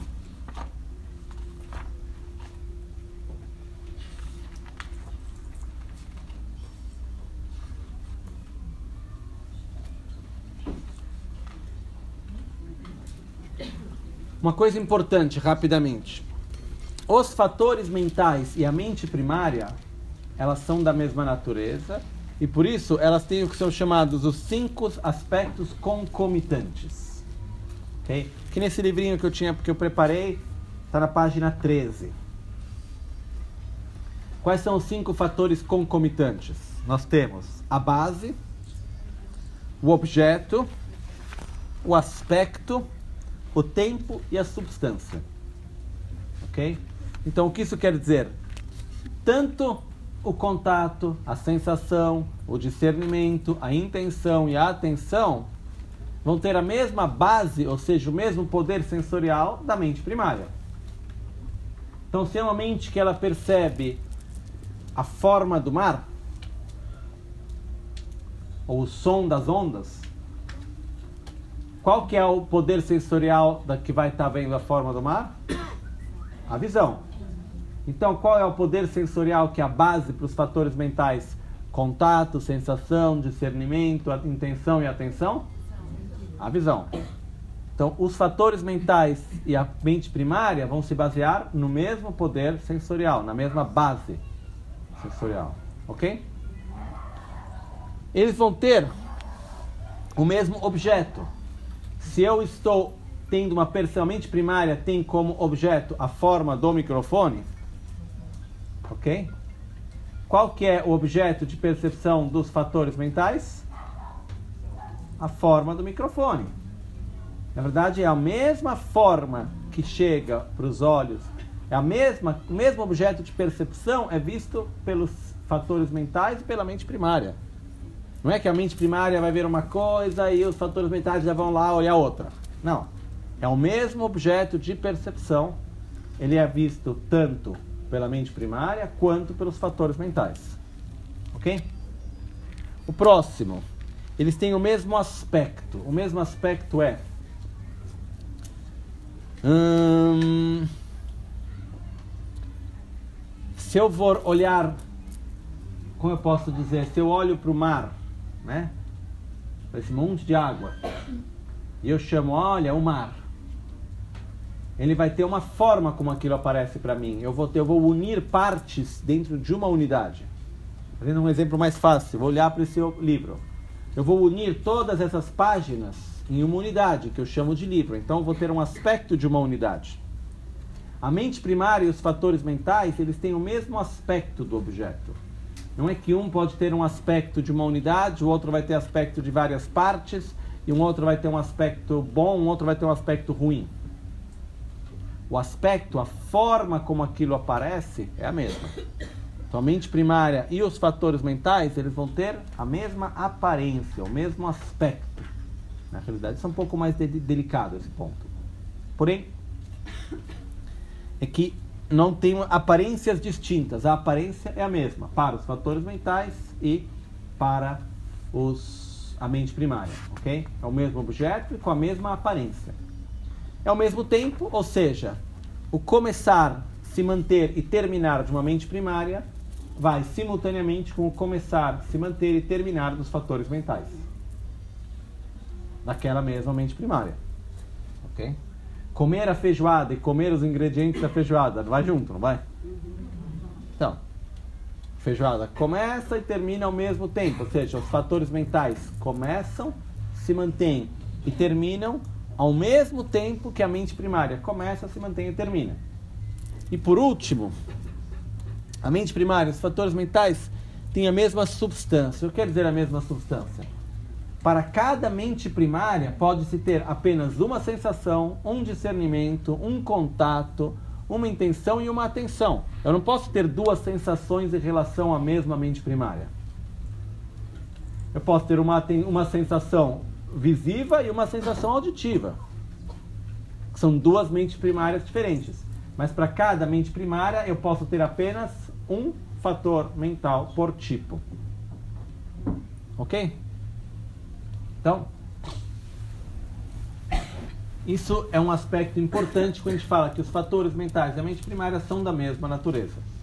Então, para cada mente primária, nós vamos ter uma sensação, um discernimento, um contato, uma intenção e uma atenção. Ok? Muito bem. Agora, isso é a base para nosso a nossa receita, que é a receita para a nossa percepção da realidade. A gente vê tudo através desses cinco e se relaciona com tudo através desses cinco fatores mentais. Okay? O que é importante disso é a gente observar que a gente pode mexer um pouco no discernimento. Ah, aquela foi uma sensação, mas talvez não necessariamente eu tenha que viver dessa maneira. Ah, eu tenho a intenção de querer aquilo mas será que me faz bem mesmo ir atrás daquilo ou não? Como que eu vou fazer para conseguir aquilo? A gente pode trabalhar e melhorar um ingrediente ou outro. Ok? Agora, nós temos vários outros ingredientes que podemos colocar. Esse é o básico.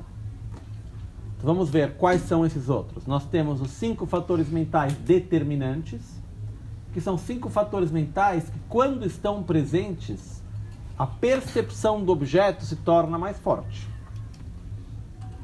Que a experiência é mais forte quando tem esses cinco fatores mentais determinantes. Que eles são então?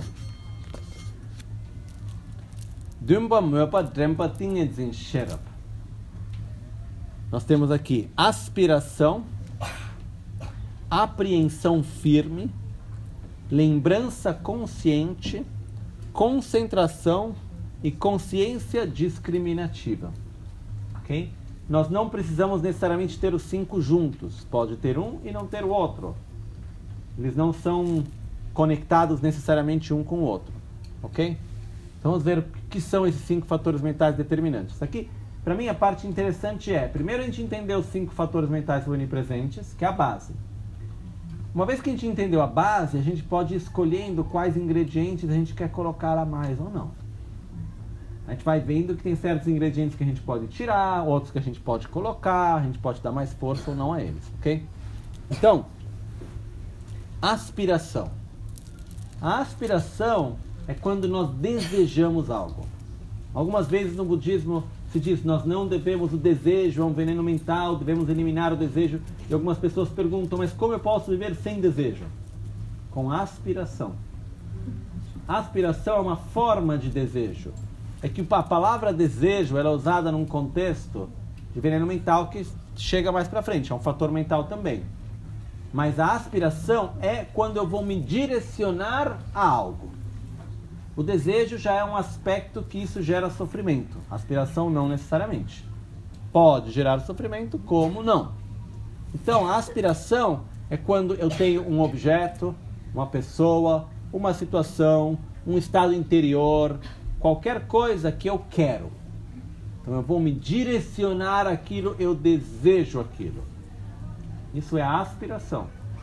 A aspiração é a base para o esforço. Sem a aspiração não existe esforço.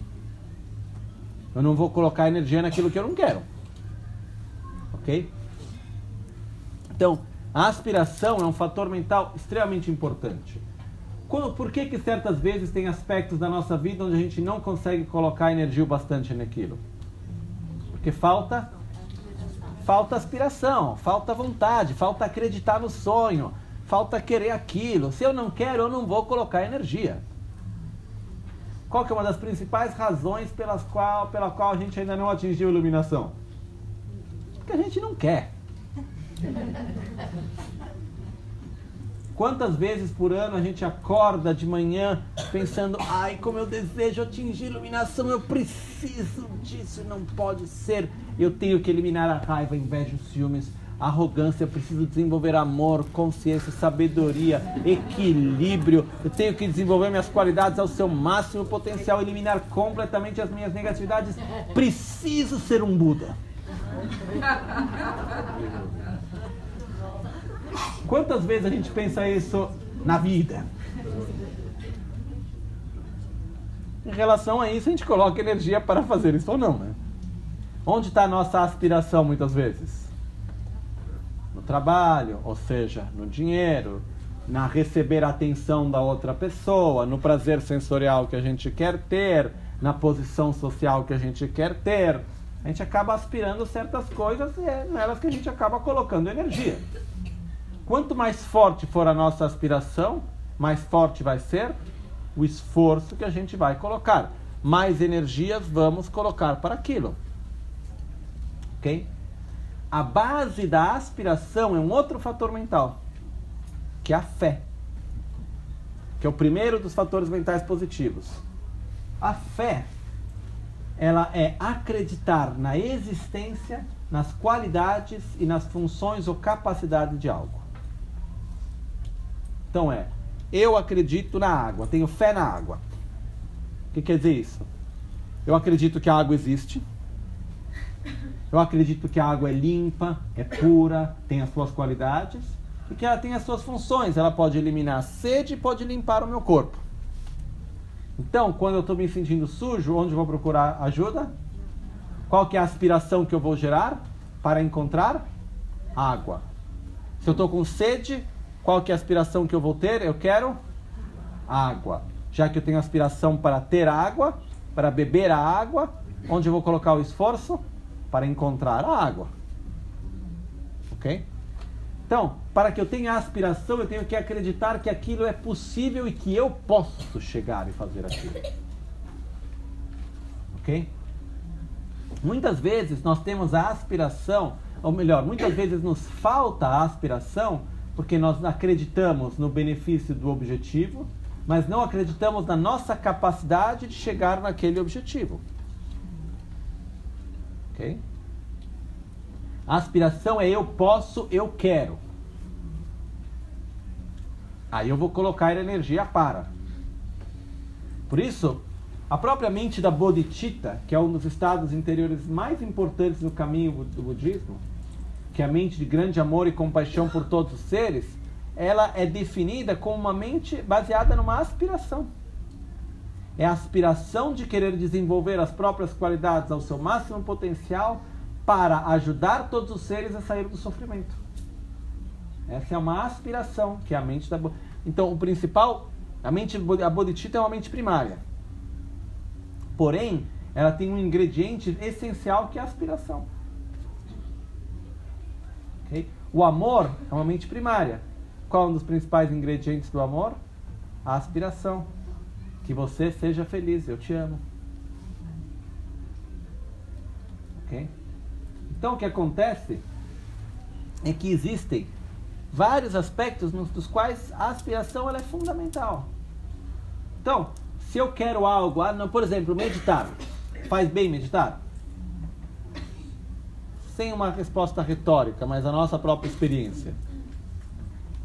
Talvez é não sei porque nunca meditei direito. Talvez é sim, faz bem, às vezes que eu meditei senti benefício. Mas a gente acaba conseguindo colocar o esforço para dar prioridade para a meditação antes de outras coisas? Muitas vezes não. Por quê? Porque a gente não quer. De verdade, a gente não reconhece o benefício, a gente não deseja aquilo profundamente, por isso a gente acaba não fazendo. Ok?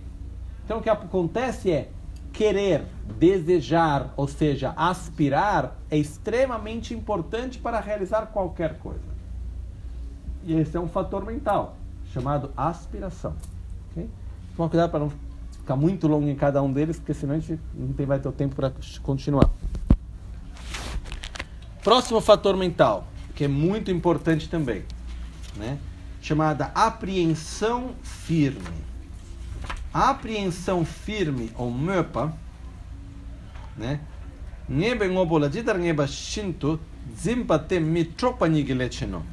Só uma coisa relacionada a esse livrinho que eu preparei. Tudo aquilo que está escrito em itálico, em, uh, em, em, em negrito, tudo aquilo que está escrito em negrito e itálico é, são textos que é a tradução direta de um texto escrito por Asanga, que foi esse importante mestre que recebeu os ensinamentos de Buda Maitreya. O que está escrito em itálico é o comentário escrito por Yonzi Eshegatsen e o que está escrito não em itálico, é aquilo que eu comentei, que eu coloquei de comentários, ok? Então aqui, o que é apreensão firme? Eu não vou ler a definição de todos por uma razão de tempo hoje. Apreensão firme é o fator mental que, depois de ter previamente determinado um objeto, entendi, experimentei, agarra-se a ele com firmeza. A função específica da apreensão firme é não permitir que a mente deixe de lado o objeto. Ou seja, o que é a apreensão firme? Eu fui lá, tive uma experiência, ela é verdadeira, é boa, eu não vou mudar de ideia, eu vou ficar naquela minha ideia. Eu tive a experiência, não vou deixar aquilo. Acontece a gente ter uma experiência, daqui a pouco a gente muda de ideia, a gente entende uma coisa, ah, mas pode ser diferente também. Falta de apreensão firme. A apreensão firme é quando a gente tem uma experiência, a gente tem uma compreensão e a gente não solta aquela experiência até que não se prove o contrário. Isso é apreensão firme. Porque tem várias vezes que a gente tem uma experiência, foi lá, meditou, sentiu o benefício, sim, a meditação faz bem, faz. Aí eu preciso meditar todos os dias, cheguei naquela conclusão. Falta apreensão firme. Preciso meditar todos os dias. Preciso meditar todos os dias. Fica naquilo, não solta.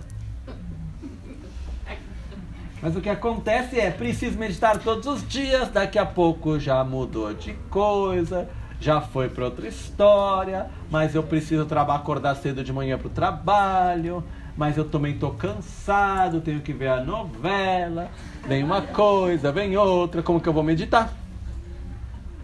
ou preciso meditar todo dia, já foi soltando, foi soltando, foi soltando, foi soltando. Quando veio, está lá longe. Até que a gente vai ter um momento de necessidade, a gente está sentindo, a gente vai lá, medita, sente bem, preciso meditar todo dia. Lá por um tempo. E quando a gente consegue segurar numa conclusão firme, isso é chamada apreensão firme. É um fator mental. Eu tenho um objeto de percepção, não solto ele. É aquilo. Ok?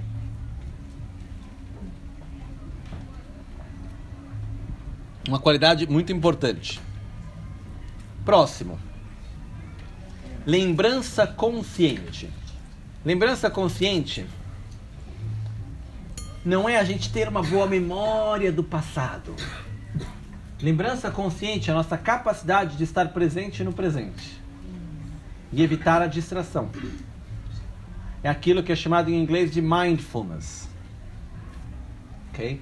Que a palavra mais longa é recollecting mindfulness em inglês.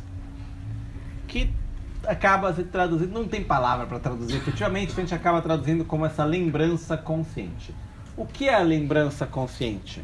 É a nossa capacidade de deixar a mente no próprio objeto sem fazer com que ela queira ir em outras coisas. Ok?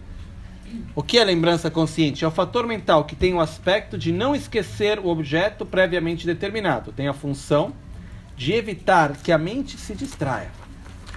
Então, é o fato que a gente estou comendo, estou comendo. Aqui estou, presente no que estou fazendo. A lembrança consciente é o fator mental que nos traz a presença para a nossa ação e para o momento presente no qual nos encontramos. É extremamente importante na realidade. Quanto mais forte for a lembrança consciente, mais forte vai ser a nossa experiência daquilo que estamos fazendo. Se eu tenho que ler um texto Exemplo de lembrança consciente. Eu acho que todos nós já tivemos essa experiência de estar lendo um livro e de repente não ter mais a sensação das páginas virando e das pessoas à nossa volta. A gente entra profundamente naquele livro e a única coisa que a gente percebe é o significado da história. A gente entra na história e não tem mais nada mais a não ser a história. É ótimo quando isso acontece, né? Depende do que a gente está lendo, o que a gente está fazendo. Mas isso é um momento no qual a gente está presente naquilo que a gente está fazendo. Lembrança consciente. Eu me lembro uma vez, que ficou muito claro para mim, eu estava lendo um livro difícil. No monastério, estava lendo um livro que era difícil, estava super concentrado, lendo aquilo. Estava com lembrança consciente, presente no que eu estava fazendo. Tudo. Só que teve um momento que eu continuei lendo as palavras, virando as páginas, mas eu vi que minha mente não estava mais lá. Ela chegou em São Paulo, estava na Índia. Minha mente chegou em São Paulo, em toda uma história, não sei o quê. Aí eu parei e falei, como que eu cheguei aqui? Vamos ver. Aí fui lembrando isso, que me levou aquilo, que me levou aquilo, que me levou aquele outro. Até que de repente eu lembrei que eu estava numa casa que eu conhecia bem, que eu lembrei da imagem de uma parede que tinha uma rachadura. Aí eu olhei na minha frente, tinha rachadura na parede na minha frente. E eu lembrei que eu estava lendo o livro, super concentrado, passou uma mosca. Eu segui a mosca com os olhos, eu, ela passou na frente da frente da, da, daquela rachadura na parede, que me fez lembrar a rachadura da parede daquela casa, que me fez lembrar aquela pessoa, que me fez levar para aquilo, e assim eu fui longe. É, isso é um exercício legal que é de voltar. Nem sempre possível. Mas o que acontece é a lembrança consciente é quando eu estou fazendo aquilo, a, começa a passar a mosca, deixa a mosca de lado, estou lendo o livro. Manter a consciência no que estamos fazendo naquele momento. Meu objeto de percepção qual é? O som do que eu estou escutando é aquilo. Vou ter a presença no que eu faço. É como quando perguntaram para Buda: Buda, o que, que você e seus discípulos fazem? E Buda respondeu: nós andamos, caminhamos, nós sentamos, nos sentamos e nós comemos. Esse homem respondeu meu Buda, mas olha, todos nós comemos, sentamos e caminhamos. Que diferença tem? O Buda disse, a diferença é que quando caminhamos, estamos caminhando, quando sentamos, estamos sentados, quando comemos, estamos comendo. Então, é o fato de praticar que fator mental? Lembrança consciente. Estar presente naquilo que fazemos. É claro que se eu estou fazendo uma coisa ruim, eu estou encontrando a forma para maltratar alguém. Se eu fizer aquilo com lembrança consciente, vou fazer mais forte, né? A ação é mais forte. Então, esses fatores mentais determinantes, eles não são por sua natureza positivos ou negativos. Depende em qual outros aspectos da mente eles vão juntos. Ok? Então eu posso ter uma lembrança consciente e não ser necessariamente positiva. Eu posso ter uma aspiração eu de vingança. Eu quero fazer aquela pessoa sofrer. É uma aspiração. Depois, enquanto eu estou preparando para pegar ela na esquina, eu vou estar tá olhando lá e estou totalmente consciente do que eu estou fazendo. Ok? Esses são fatores mentais que vão determinar com mais força a nossa ação e a nossa pessoa, o nosso objeto, mas que não são por sua natureza positivos ou negativos. Não seria a tradução atenção plena? Atenção plena Depende de onde a gente traz essa palavra. Tem que ver qual que é a tradução do que, essa atenção plena. Né? Eu não sei te dizer exatamente se é a mesma coisa. ok? Talvez em algum contexto sim, em outro não. A gente tem um grande problema com traduções. Porque o que acontece é que a gente tem palavras que mesmo em tibetano, mudando o contexto, muda um pouco o significado dela. E na hora de traduzir, a gente acaba usando uma palavra aqui, outra palavra lá, um traduz de um jeito, outro traduz do outro. Por quê? Porque não existe palavra, porque não existe conceito. Ok? Então a gente acaba traduzindo como atenção plena, talvez pode ser uma possível tradução. Ou a gente vai traduzir como lembrança consciente. Por quê? Porque a palavra em tibetano é drempa. Drempa quer dizer lembrança. É, mas a tradução é um problema real. Por isso que é muito importante, sempre que a gente ter palavras, a gente, em vez de escrever a palavra, a gente estar qual é a definição. Vamos para a definição mais do que a palavra em si. Ok? Porém, essa assim chamada uh, lembrança consciente, ou seja, estar presente naquilo que fazemos, é extremamente importante se a gente quer realizar coisas em geral na nossa vida. E a gente pode se treinar para ter mais desse aspecto, que é um aspecto da mente, é um ingrediente que a gente coloca. Ok? Próximo ingrediente: concentração. Né? A concentração é o fator mental que ele faz com que a mente seja unidirecionada. A diferença da atenção, uh, da lembrança consciente, é que na lembrança consciente eu estou presente no momento presente naquilo que eu estou. Na concentração, eu tenho a mente que não deixa a mente ter nenhum outro pensamento. O único objeto de percepção é aquele. A concentração, ela acaba sendo quase que uma forma mais desenvolvida da própria lembrança consciente. Eu posso ter lembrança consciente sem concentração. Okay? Eu posso estar presente no momento presente tendo consciência que eu estou caminhando, vendo várias coisas, passando, mas estando presente no ato de caminhar. A concentração é quando eu mantenho a minha mente fixa em um objeto de percepção e não saio dele. Okay? Isso é concentração. É um aspecto muito poderoso da nossa mente. Porque através da concentração a gente tem a capacidade de se familiarizar de uma forma muito mais potente com o objeto. Então, na meditação, a concentração é um aspecto importante. Tem um termo que acaba devagarzinho sendo conhecido no Ocidente, que é Shine, Shamatha, que é o tranquilo permanecer, que é uma mente primária. Alguns dos ingredientes necessários para ela quais são? A gente vai precisar de lembrança consciente e de concentração. Ainda tem outros ingredientes necessários, mas esses são dois deles. ok? Então a concentração é a nossa capacidade, é o fator mental que nos dá a capacidade de focar em um objeto e ficar com a mente fixa naquilo, sem distração em outras coisas. Um exemplo parecido é aquele que eu fiz antes da leitura do livro. Eu estou lendo um livro, eu, tenho, eu entro naquele momento, não tenho a percepção de nada mais a não ser o livro em si, essa história em si que eu estou lendo. Eu posso ter a sensação de estar escutando uma música e de repente eu me tirar qualquer outra percepção e focar apenas na música que eu estou escutando.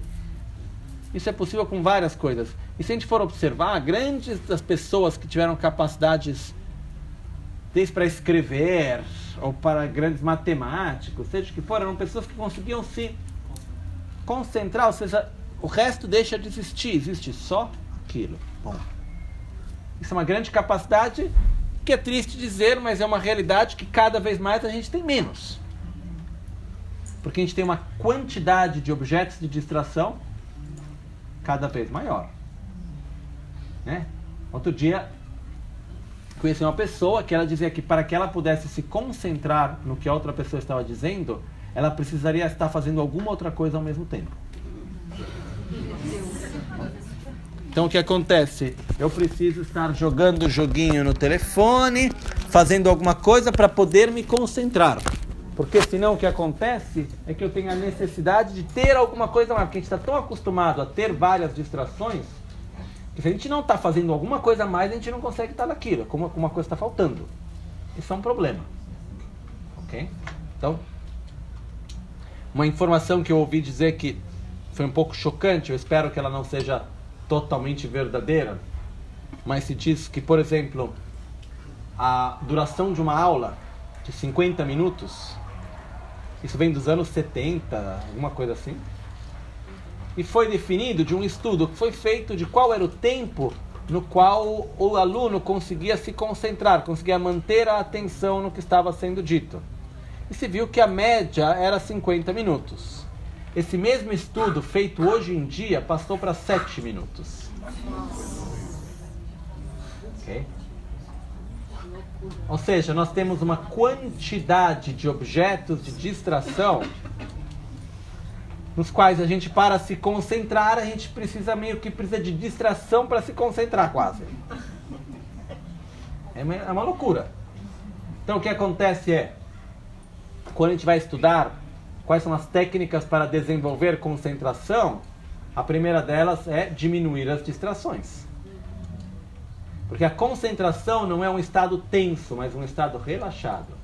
É onde a mente relaxa em um objeto. Ela se relaxa das distrações. A gente tenta se concentrar com tensão. Isso não funciona. Né? A cara de uma pessoa concentrada para a maioria de nós é assim, né? Quando uma pessoa concentrada, na verdade, está relaxada. Ok? Então esse é um outro fator mental que é super importante. Em relação a qualquer coisa objeto de percepção, quando eu tiver concentração e lembrança consciente, vai ser muito mais forte a experiência. Okay? Caso contrário, eu estou pulando entre uma coisa e outra. Muito bem. O último é a consciência discrimina, discriminativa. Consciência discriminativa é traduzido muitas vezes como sabedoria. Porém, a consciência discriminativa, eu preferi deixar o nome consciência discriminativa porque ela, ela não é necessariamente positiva. E a nossa conotação normalmente de sabedoria é positiva, ok? Então, a consciência discriminativa é o fator mental que distingue completamente o fenômeno examinado. Tem a função de eliminar a dúvida. É o aspecto mental, o fator mental que vai olhar o objeto e falar: ó, oh, isso tem esse aspecto, aquilo tem isso, esse tem esse pró, aquele contra, que vai analisar e ter clareza sobre o objeto. Então, essa consciência discriminativa. A discriminação é quando eu dei o nome. Pum. Fui lá e dei o nome que foi livro. Consciência discriminativa é olhar e falar quantas páginas tem o livro, o que está escrito nele, de que forma ele é feito. A gente vai entrar, contar quantos anéisinhos de ferro ele tem, qual é o tamanho do livro, que tipo de papel ele é feito. A gente vai começar a observar e a analisar e ter uma, uma ideia muito mais detalhada do objeto.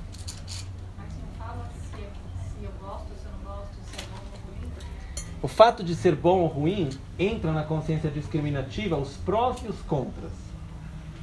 Então, na minha consciência discriminativa, eu vou vai ter também isso é bom ou ruim para mim. Quais são os prós e os contras daquilo? Okay? Certo ou errado? É bom ou é ruim? Eu vou entrar nos detalhes sobre algo. E nos detalhes eu vou ter as razões pela qual eu quero, as razões pela qual eu não quero. Eu vou entrar nos prós e nos contras em relação àquele objeto.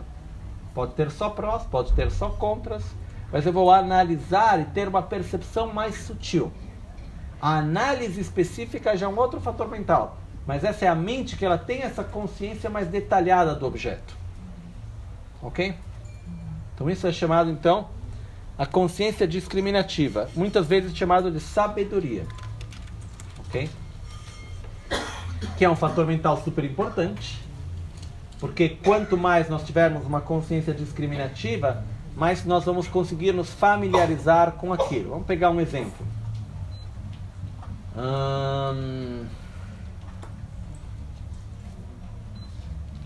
A meditação. Então eu vou lá e vou ter uma experiência de meditar.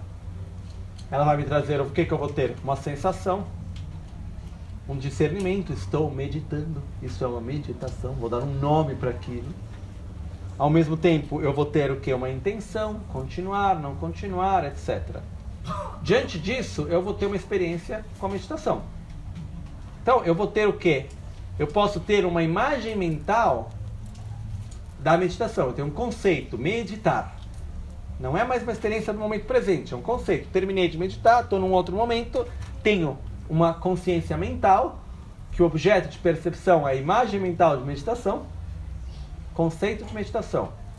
Diante daquele conceito, quando eu estou percebendo a meditação como um conceito, eu vou ter sensação, vou ter discernimento, vou ter o contato, claro, vou ter intenção e atenção bom, é, é bom meditar, não é bom meditar. Com isso, eu posso estar gerando intenção.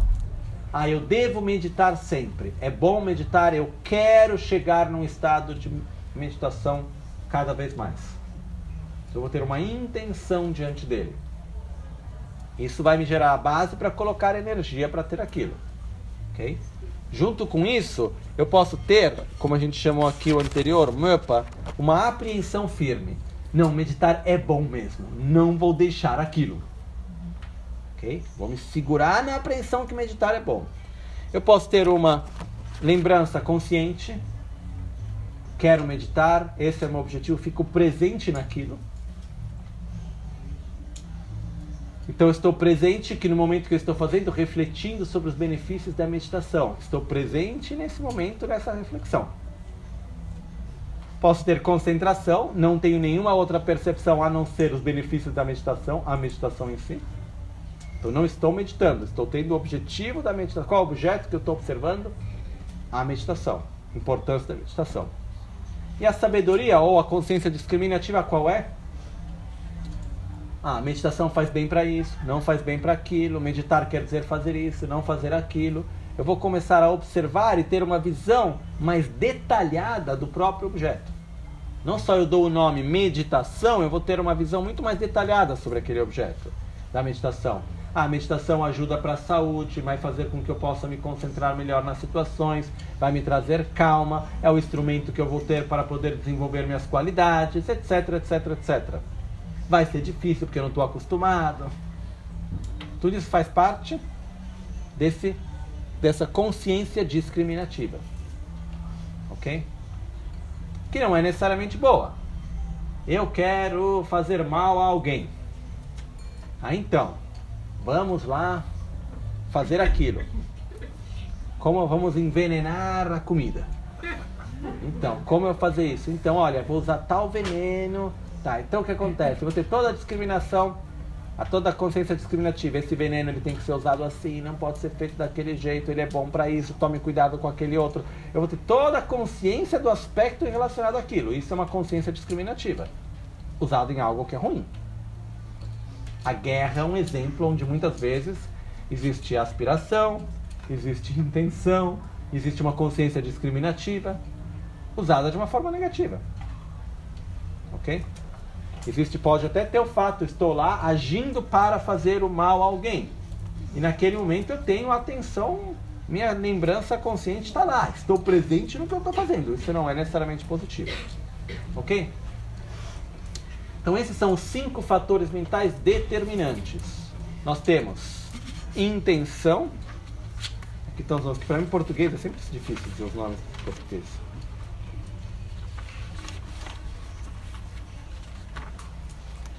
Aspiração, apreensão firme, lembrança consciente, concentração e consciência discriminativa. Ok? Agora, vamos passar rapidamente pelos próximos. A gente não vai ver entrar em detalhes sobre eles, ok? Por uma razão de tempo. Quem quiser escutar tudo isso com detalhes, eu dei essa aula duas semanas atrás em São Paulo. Dois dias inteiros. Então está no YouTube. É só escutar e estudar. Ok? Então, a gente tem aqui 11 fatores mentais positivos. Ok? Os 11 fatores mentais virtuosos positivos são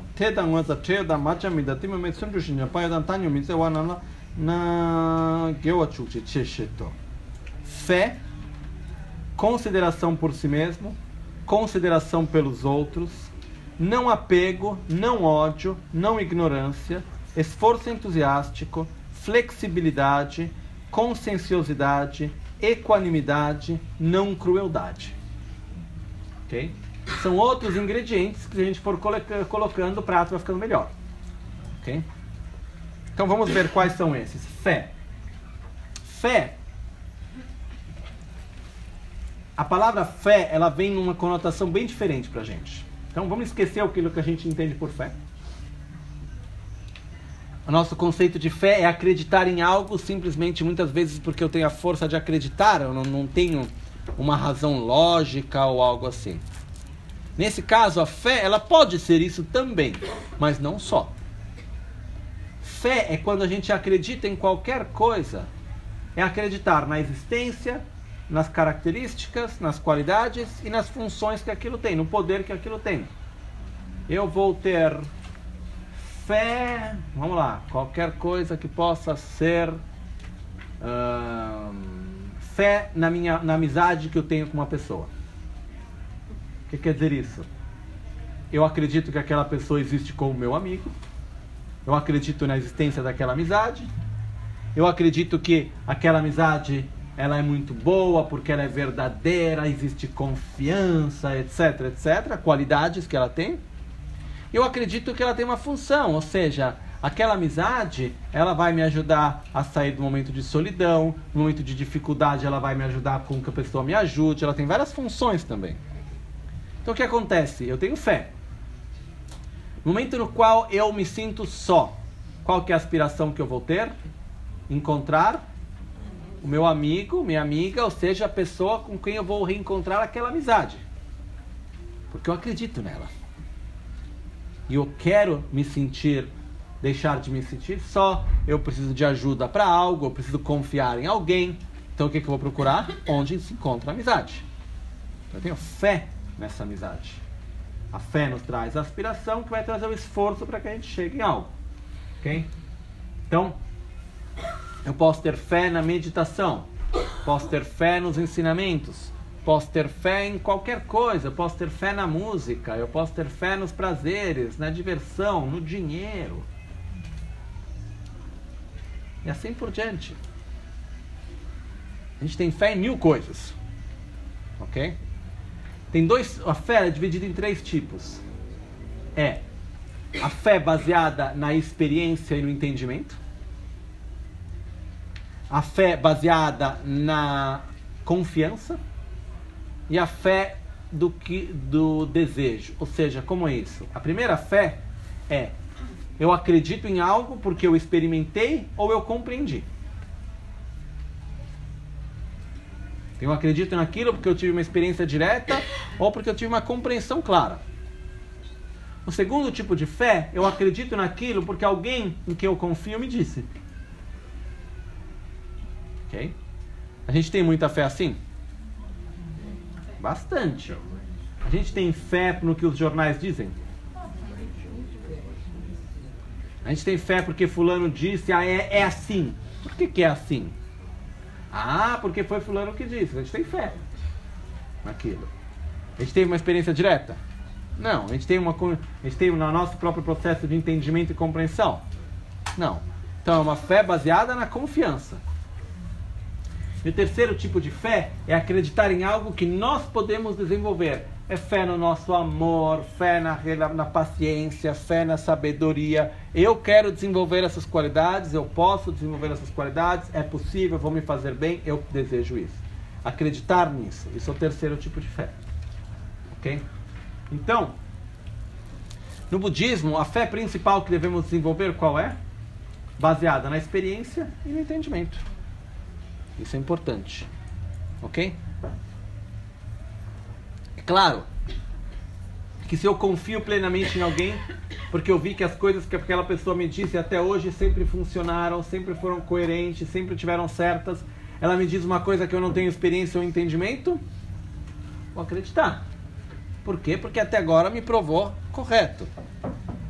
E quando eu vou escutar algo que eu não tenho entendimento, muitas vezes não tenho eu coloco, o que, é que eu faço? Eu coloco na lista de espera.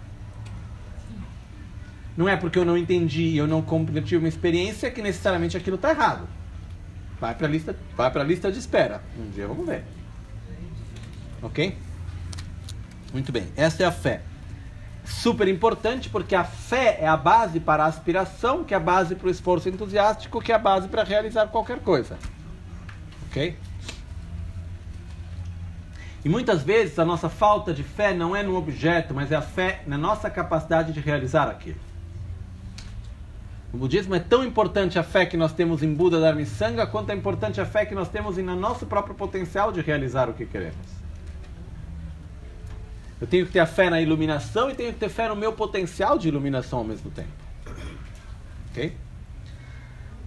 Consideração por si e consideração pelos outros. Consideração por si, consideração pelos outros, em outras palavras, é ter vergonha na cara.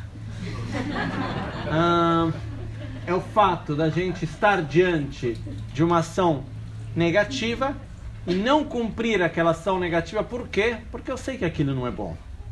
Eu não vou fazer porque eu sei que aquilo não é legal, então eu vou evitar algo negativo porque eu não sei que aquilo não é bom e eu não quero fazer por mim mesmo. Consideração pelos outros eu sei que essa é uma ação que não é legal, tem gente vendo. Não vou fazer. Por consideração pelas outras pessoas, eu vou evitar um comportamento negativo. Okay? Esse é um outro fator mental. Não apego, não ódio, não ignorância. Esses são super importantes. O não apego, ele é estar diante do objeto de desejo e não ficar segurando ele a todo custo. Eu sei que é bom. Eu quero. Então aqui tá água, eu gosto da água.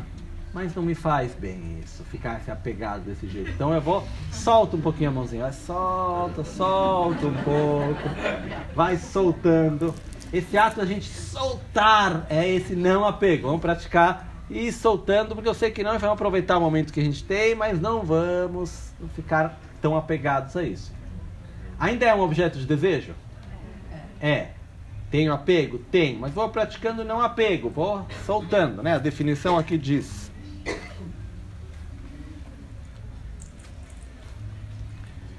Não apego ao fator mental que tem o aspecto de não se ter apego em relação à existência e aos objetos de desejo da existência. Sua função é evitar comentações negativas. É algo que eu gosto, que eu quero, mas eu não vou ficar preso naquilo, eu vou soltar. Ok? Isso é o não apego. O primeiro passo para eliminar o apego é soltar um pouquinho. Não raiva. Estar diante do objeto de raiva sem agressividade. Ainda é um objeto de raiva para mim, mas eu não vou reagir com agressividade.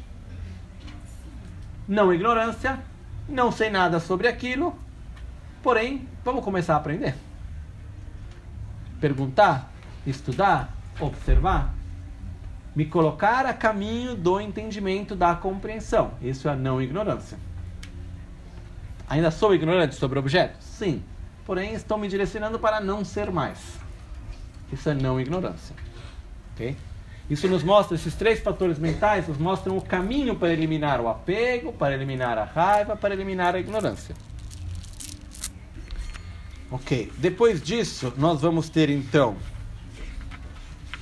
Onde estamos aqui? Esforço entusiástico. Esforço é. A definição de esforço por Shantideva é Shankangelatro. O que é o esforço? É a alegria na virtude.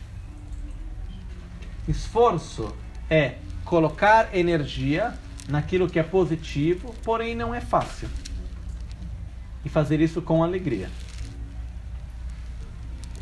Ok? Por isso que é chamado de esforço entusiástico. Existe uma outra palavra em tibetano que ela, ela faz referência dugru, que quer dizer quando a gente tem que colocar energia para fazer algo que não é positivo. A gente não vai dizer quanto esforço foi necessário para bater naquela pessoa. Eu tive, eu, eu me esforcei muito para roubar aquela outra. Não. Eu tive que fazer um, olha, você não sabe o esforço que eu fiz para criticar aquela pessoa e convencer aquela pessoa de uma daquela mentira. Isso não é esforço, isso é, não sei em português como a gente pode chamar. Um desgaste, se a gente quiser chamar assim. É uma energia que a gente tem que colocar para aquilo, mas isso não é chamado esforço. Esforço é colocar energia naquilo que é bom porém não é fácil, e fazer isso com alegria. Okay? Isso é o esforço entusiástico. Okay? Então, essa é uma qualidade extremamente importante. É a base para realizar qualquer coisa. Porque é fácil abrir mais o nosso coração? Não. É fácil ter mais paciência, diminuir a raiva, ou qualquer outra, tem várias atitudes. É fácil sentar todo dia, colocar a bunda na almofada para meditar? Não é fácil. Precisa de esforço. Né? Então, o que quer dizer? Colocar energia naquilo que é bom, porém não é fácil, e fazer isso com alegria. Isso é o esforço entusiástico. Qualidade essencial, importantíssima.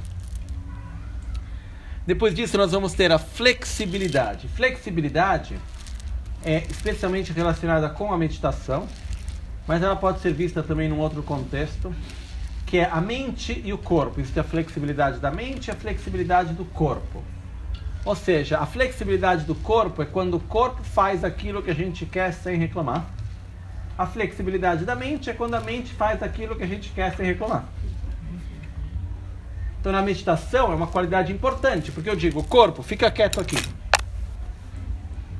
que acontece quando a gente tem rigidez, ou seja, não tem essa flexibilidade, depois de um tempo o que acontece? Começa a coçar, começa a doer, quero me mexer, o que, que eu vou fazer? Aí vem aquela frase de Shantideva, né? Falando para o próprio corpo, olha, tô te dando comida, deixo você descansar quando você precisa, agora faz o que eu quero, né? Então, vamos lá, fica aí. Só que é difícil. A flexibilidade é quando a gente fala para o corpo. Flexibilidade do corpo é: corpo, fica aí. E é prazeroso fazer aquilo que a gente quer fazer fisicamente. Quando a gente obtém flexibilidade física. A flexibilidade mental é quando a gente fala para a mente: mente, vai lá e concentra nisso. Pum. É fácil ou é difícil ficar com a mente fixa num objeto? É super difícil é super cansativo, nós temos a rigidez mental. A flexibilidade mental quando a gente fala para a mente, mente fica aí. E aí ela fica e é prazeroso. Isso é a flexibilidade. Então, outro ingrediente importante para assim chamado tranquilo permanecer: lembrança consciente, concentração, flexibilidade. São ingredientes importantes, ok? Próximo. Pakyo. Pakyo é um fator mental extremamente importante, que a conscienciosidade. É ser consciente daquilo que a gente já sabe. Eu sei que não faz bem agir de uma certa maneira. Sim, manter essa consciência. Em outras palavras, a conscienciosidade é ter coerência entre aquilo que a gente sabe e aquilo que a gente lembra, aquilo que a gente faz. A falta de conscienciosidade vai fazer com que a gente repita aquilo que a gente já sabe que não deve ser feito.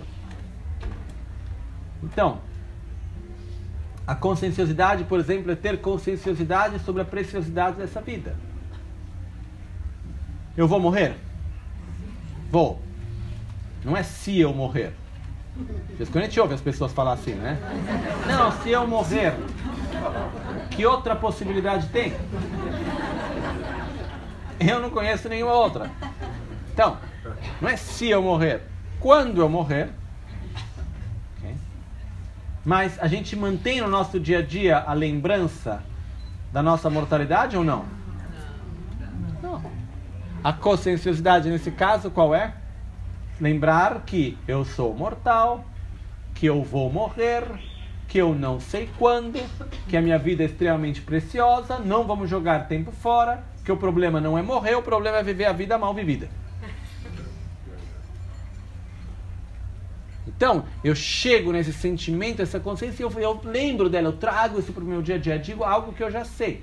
Quantas vezes que eu não tive a oportunidade de estar falando com várias pessoas e no final alguém vir e me dizer: Olha, Lama, aquilo que você. Obrigado por nos lembrar daquilo que a gente sabia, porém tinha esquecido. Falta de conscienciosidade. Conscienciosidade é manter a consciência daquilo que eu já sei e agir de acordo. Okay? Essa consciência vai fazer com que nós terminemos agindo de acordo com. Então é uma qualidade extremamente importante. Ok? Em outras palavras, a conscienciosidade é um pouco aquilo. Assim, se a gente olha diante de uma situação, a gente se observa dentro, no fundo, no fundo, a gente sabe se é certo ou errado aquilo. Muitas vezes sim, né? Respeitar o que a gente sabe que é certo, respeitar o que a gente sabe que é errado. Isso é ter conscienciosidade. Trazer isso para a nossa consciência. Ok? Sem conscienciosidade, a gente acaba agindo, de corpo, palavra e mente de uma forma não correta. Quantas vezes que a gente não faz coisas, diz coisas que a gente sabe que não deveria ter dito, que a gente sabe que não deveria ter feito? Acontece. A gente volta, ah, eu não posso mais fazer isso, tenho que lembrar disso. Falta de conscienciosidade. Lembrar, voltar para isso. No Bodhisattva Charyavatara tem todo um capítulo sobre conscienciosidade. A importância, quais são os pontos que a gente tem que ser consciente. A nossa mortalidade, a preciosidade dessa vida, a importância do Dharma na nossa vida, não a importância de não sentir raiva, de não reagir com agressividade, de manifestar amor, de respeito respeito e assim por diante. São todos aspectos importantes que a gente sabe, tem que trazer essa consciência para o nosso dia a dia. Estar presente, lembrar daquilo que eu já sei, é ter conscienciosidade. Ok? Ela pode ser sobre uma coisa ou sobre outra, mas ter essa conscienciosidade. A equanimidade, próximo, existem três tipos de equanimidade, ok? É a chamada equanimidade composta, e depois nós temos qual é o nome das outras três? Nós temos a equanimidade do Chetanium. Ah, deixa eu achar aqui. Eu lembro o significado, mas não estou lembrando o nome agora.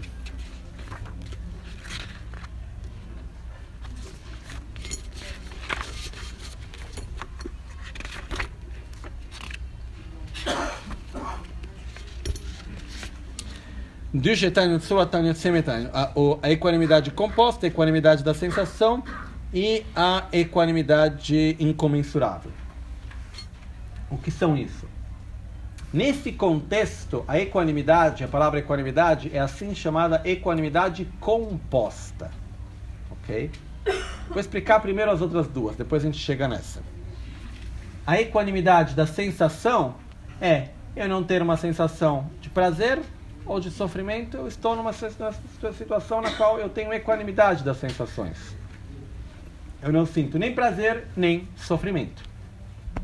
A equanimidade em relação a assim chamada incomensurável é eu não sentir nem atração, nem aversão.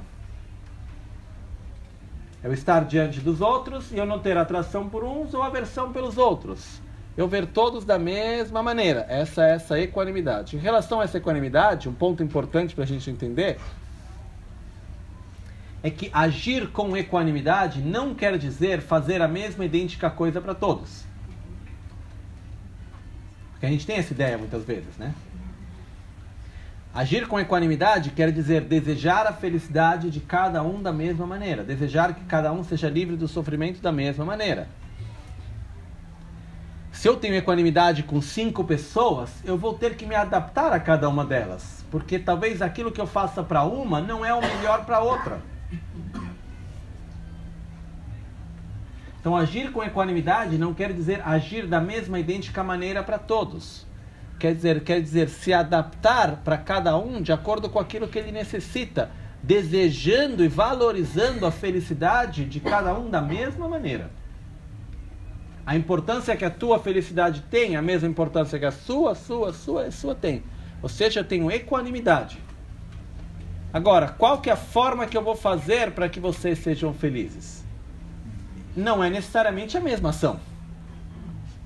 Para uma pessoa eu vou dedicar tempo, vou falar de um jeito, para outra pessoa eu vou ter que dedicar outro tempo, vou ter que falar de outra maneira, vou ter que me adaptar. Fazer isso através da minha sabedoria e minha ignorância, né? Mas a equanimidade é agir dando, valorizando da mesma forma a felicidade de todos aqueles que estão à nossa volta. Ok?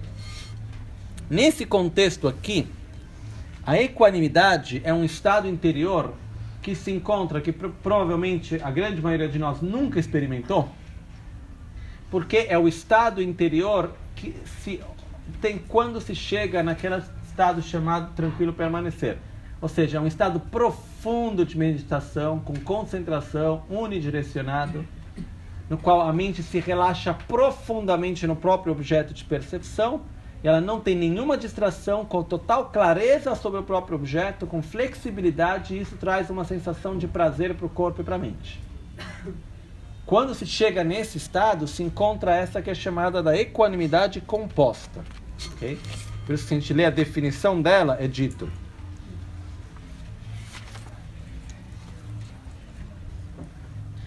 Equanimidade é o fator mental que, permanecendo em um estado de não apego, não aversão, não ignorância e esforço entusiástico, entra em conflito com os obscurecimentos, na verdade, ele vai contra os obscurecimentos mentais e se mantém em um estado de igualdade, espontaneidade e tranquilidade. Tem a função de não dar nenhuma oportunidade para emoções perturbadoras surgirem. Emoções perturbadoras nesse contexto quer dizer agitação mental e torpor mental é um, é um aspecto específico da meditação. Tá? Não vou entrar em detalhes agora sobre isso, mas essa equanimidade composta é o aspecto profundo de meditação. Okay? Então, isso é um dos ingredientes principais que é necessário para aquele estado assim chamado tranquilo permanecer, que é o estado meditativo principal. Então, quais são os ingredientes que a gente viu até agora para o tranquilo permanecer? Lembrança consciente, concentração flexibilidade e aqui a gente tem equanimidade composta. Ok? São alguns dos aspectos. Próximo, então. Não crueldade. Não crueldade é um fator mental que é parte da não aversão e a mente de compaixão tem a função de não causar sofrimento. É o fator mental de paciência e amor em relação aos seres. A não crueldade é o fato de estar diante de um ser, mesmo que ele possa aparecer para mim como algo que a princípio pode me fazer mal ou não, estar diante do ser e desejar que ele seja livre do seu sofrimento. Que é compaixão. Okay? É a não, a, a não violência, a não crueldade. É desejar que o outro seja livre do sofrimento. Ok? Em outras palavras, não desejar o sofrimento ao outro ser. Ok? Então, não desejo o seu sofrimento. Eu desejo que você seja livre do sofrimento. Isso é a base e a compaixão. É a base da compaixão, essa atitude de não desejar o sofrimento do outro. Ok? Então, esses são os 11 fatores mentais positivos. Vamos agora passar rapidamente pelos seis fatores mentais negativos raízes, ok? Que são primeira coisa mais importante do que até ver cada um deles. O que é um o que é um veneno mental? O fato é que não temos uma palavra para traduzir o que em, que em sânscrito é klesha, em tibetano é nyomon. Ok? Eu acabei escolhendo a palavra veneno mental porque existe o conceito de Nyomontuksum, dos venenos mentais, é usada essa palavra em tibetano. Porém, o significado qual é? Eu coloquei aqui. O significado geral de um veneno mental é: diante de qualquer coisa que surja, um veneno mental vem com a característica de um forte estado não pacífico. Desta forma, fazendo o contínuo mental se tornar fortemente não pacífico. Um veneno mental é uma mente que, sempre que surge, torna o contínuo mental extremamente não pacífico. Qualquer estado mental que tire a paz interior é um veneno mental. Ok? Desejo é um veneno mental? Quando a gente quer muito algo, a gente está num estado pacífico ou não pacífico? Não pacífico, ou seja, é um veneno mental. Não é que necessariamente ele é violento e vai fazer mal a alguém, mas eu vou me sentir num estado não pacífico. Por isso é um veneno mental, ok? Nós temos seis venenos mentais raízes. E depois nós temos os 20 venenos mentais que vão derivar destes seis. Ok? Vou pegar aqui a lista principal. E nós vamos ter então Tawanyomonchen. Apego desejoso, raiva, arrogância, ignorância, hesitação e visões diludidas. Ok? Deludidas, visões errôneas, visões deludidas, ok? Então vamos ver. Apego. O que é o apego? O apego é quando nós projetamos a nossa felicidade em algo que não a pode sustentar. E nos agarramos fortemente a isso. Ok? É a definição que a gente tem aqui.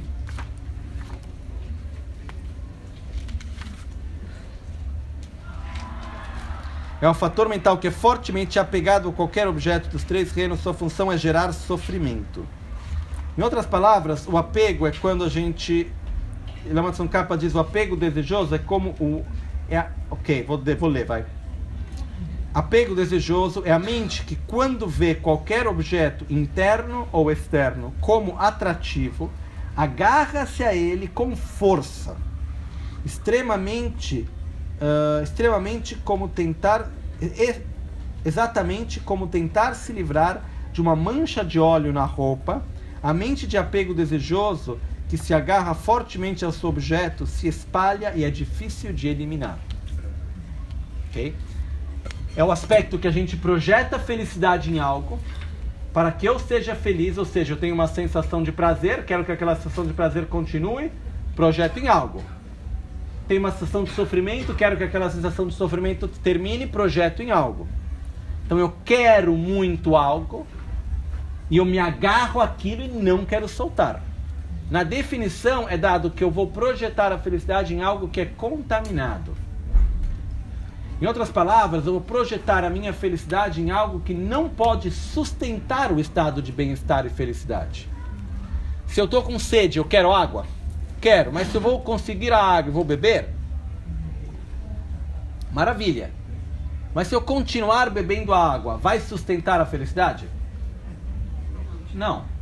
Ou seja, não é um objeto que pode sustentar a felicidade. Estar livre da ignorância, do apego, da inveja uh, e assim por diante. Desenvolver sabedoria, amor e compaixão. Esse estado, ele pode sustentar um estado de felicidade? Sim, então desejar ele não é desejo pegajoso, tá? Não é um veneno mental. É algo positivo, é uma aspiração positiva. O desejo é projetar a felicidade naquilo que não a pode sustentar, se agarrar aquilo e não querer mais soltar. É que nem uma mancha de óleo que ela vai, vai crescendo e você tenta limpar e não sai. Então, esse, qual que é a função do desejo? Gerar sofrimento. Ok? Acho que é bastante claro, né? Esse é o fator mental desejo. Raiva. O que é a raiva? Diante de um objeto que eu vejo como uma causa de sofrimento, é a determinação de eliminar, aniquilar, destruir aquilo. Ok? Então, é uma atitude de agressividade diante daquilo que eu vejo como causa do meu sofrimento. Ok? Normalmente a gente tem isso em relação ao quê? As condições do sofrimento, não a causa. Não é que a gente fica com raiva da ignorância. A gente fica com raiva do egoísmo. É a pessoa que me disse, é a situação que aconteceu. A gente acaba tendo uma atitude de agressividade, de corpo, palavra e mente, diante do objeto que nós vemos como causa do nosso sofrimento. Isso é a raiva. Ok? Depois disso, nós temos arrogância. Arrogância é eu me sentir superior ao outro em relação a qualquer coisa que eu veja como positiva que eu tenho. Então, eu sou mais bonito, por isso eu sou melhor que você. Eu sou mais inteligente, eu tenho mais dinheiro, eu sou mais espiritualizado, eu tenho melhor concentração, eu tenho mais humildade que você. né? Então o que acontece é o fato que qualquer momento que nós nos compararmos com o outro e nos sentirmos superior ao outro por algo que a gente acredita possuir, é uma atitude de arrogância. Ok? Próximo, ignorância. Ignorância em sânscrito é avidya, quer dizer não ver. A é negação, vid é ver. Não ver. A ignorância é de dois tipos: a ignorância de não ver e a ignorância de ver errado. Okay? A pior é de ver errado. Eu tenho certeza de uma coisa que não é aquilo. Okay? A ignorância não é conceitual, ela é mais profunda. Um exemplo de ignorância: se a gente olha para essa flor Ok? A gente para de olhar para a flor. Daqui a pouco a gente vai olhar de novo. Sem filosofar. É a mesma flor ou não? É. Ela mudou? Não. Não. Gente vai filosofar e analisar ela, nesses 10 segundos, teve alguma mudança na flor ou não? Sim. Não é que a flor de repente seca. Ela vai gradualmente se transformando, certo? Desde que a gente começou a falar hoje, minha barba cresceu ou não? Filosofando, sim. Não é que nunca aconteceu de fechar o olho, abrir a barba cresceu. Vai crescendo devagarzinho, ok? Mas na nossa percepção direta, a barba cresceu? Então, o fato é o seguinte: a flor, ela aparece para nós como se ela fosse permanente ou como se ela fosse impermanente? Permanente. Na realidade, o que ela é? Impermanente. Isso é uma forma de ignorância. Nós vemos a realidade de uma forma como ela não é. Nós não vemos a impermanência daquilo que é impermanente. Nós não vemos a subjetividade daquilo que é subjetivo. E são formas de ignorância. Nós não vemos a interdependência, nós não conseguimos ver as causas quando vemos os resultados, não conseguimos ver os resultados quando vemos as causas e assim por diante. Isso é ignorância. É a raiz de todos os outros venenos mentais. Ok? Próximo, depois de ignorância, nós vamos ter hesitação. Hesitação é a mente que fica entre uma coisa e outra. Ah, mas será que eu faço isso? Será que eu faço aquilo? Mas será que está certo ou será que está errado? Mas vou ou não vou? Faço ou não faço? É ou não é? É diferente de dúvida. Dúvida é quando eu sei o que eu não sei e eu quero saber. É bom. Hesitação, eu posso até já saber, mas eu não consigo ter a certeza. Eu fico entre uma coisa e outra, e vai e volta, e fica e não fica. Isso é hesitação. Ok? Que, que é um veneno mental. E o próximo, que são as visões deludidas, visões errôneas, que é bem complexo. Eu não vou entrar, não vamos entrar em detalhes sobre isso, mas as visões deludidas é a visão errônea que a gente tem da própria realidade. Ok? É se relacionar com a realidade de uma forma incoerente. Em poucas palavras. Ok? Que é uma forma de ignorância. Vamos ver então agora rapidamente, eu vou passar assim bem rapidamente, só toda uma pincelada por cima, tá? Depois quem quiser ver mais, por sorte, tem os vídeos que pode seguir com mais detalhes. Só para fazer a transmissão completa, vamos ler os 20 fatores mentais negativos e os quatro uh, como se diz, que mudam os quatro variáveis. Então, troa quinzen chodan quinzen chabadan tsikpa trado serna gyu troa quinzen chaba tsikpa trado serna gyu yo gyakpa nampar tsewa ngotsa ngotsa meba tel meba mukpa gopa matepa lelo pame jenge shishi mimpa nambar nyawa Primeiro, hostilidade. Hostilidade é quando a raiva começa a crescer e eu já quero falar com violência. Eu quero agir com violência. Ainda não estou agindo com violência, mas já estou imaginando.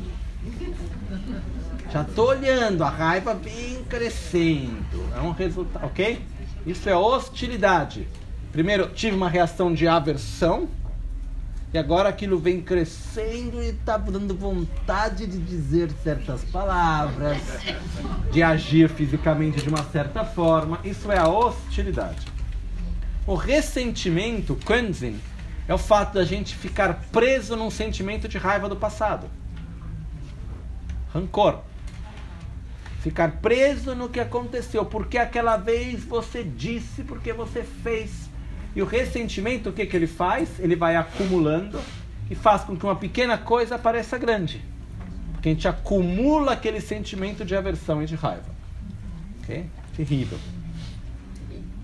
Dissimulação de comportamento impróprio. Chaba. É quando a gente tem um comportamento que não é correto e a gente esconde esse comportamento.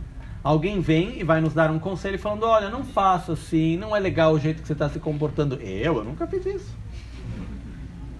Ok? Então a gente vai esconder uma ação negativa e um comportamento negativo. A gente acaba escondendo de nós mesmos. E isso faz com que a gente nunca consiga melhorar. A gente fica preso naquele comportamento. Sikpa, agressão, é a continuidade da hostilidade queria falar com violência, agora estou gritando. Queria agir com violência, já peguei a coisa para bater, já estou me mexendo fisicamente. Então é quando a raiva acaba se manifestando efetivamente com a palavra e com o corpo de uma forma violenta. Ok? Inveja é eu ter aversão por você porque você possui algo que eu gostaria de ter e não tenho. Ok? Então tem algo que eu gostaria de ter, que eu gostaria de ser, que eu gostaria de realizar, eu não tenho, eu não sou, eu não consegui. Você tem, você tem, você é, você conseguiu, por isso eu tenho aversão por você. É feio, né? Um outro fator mental que não está no 51 é a inveja.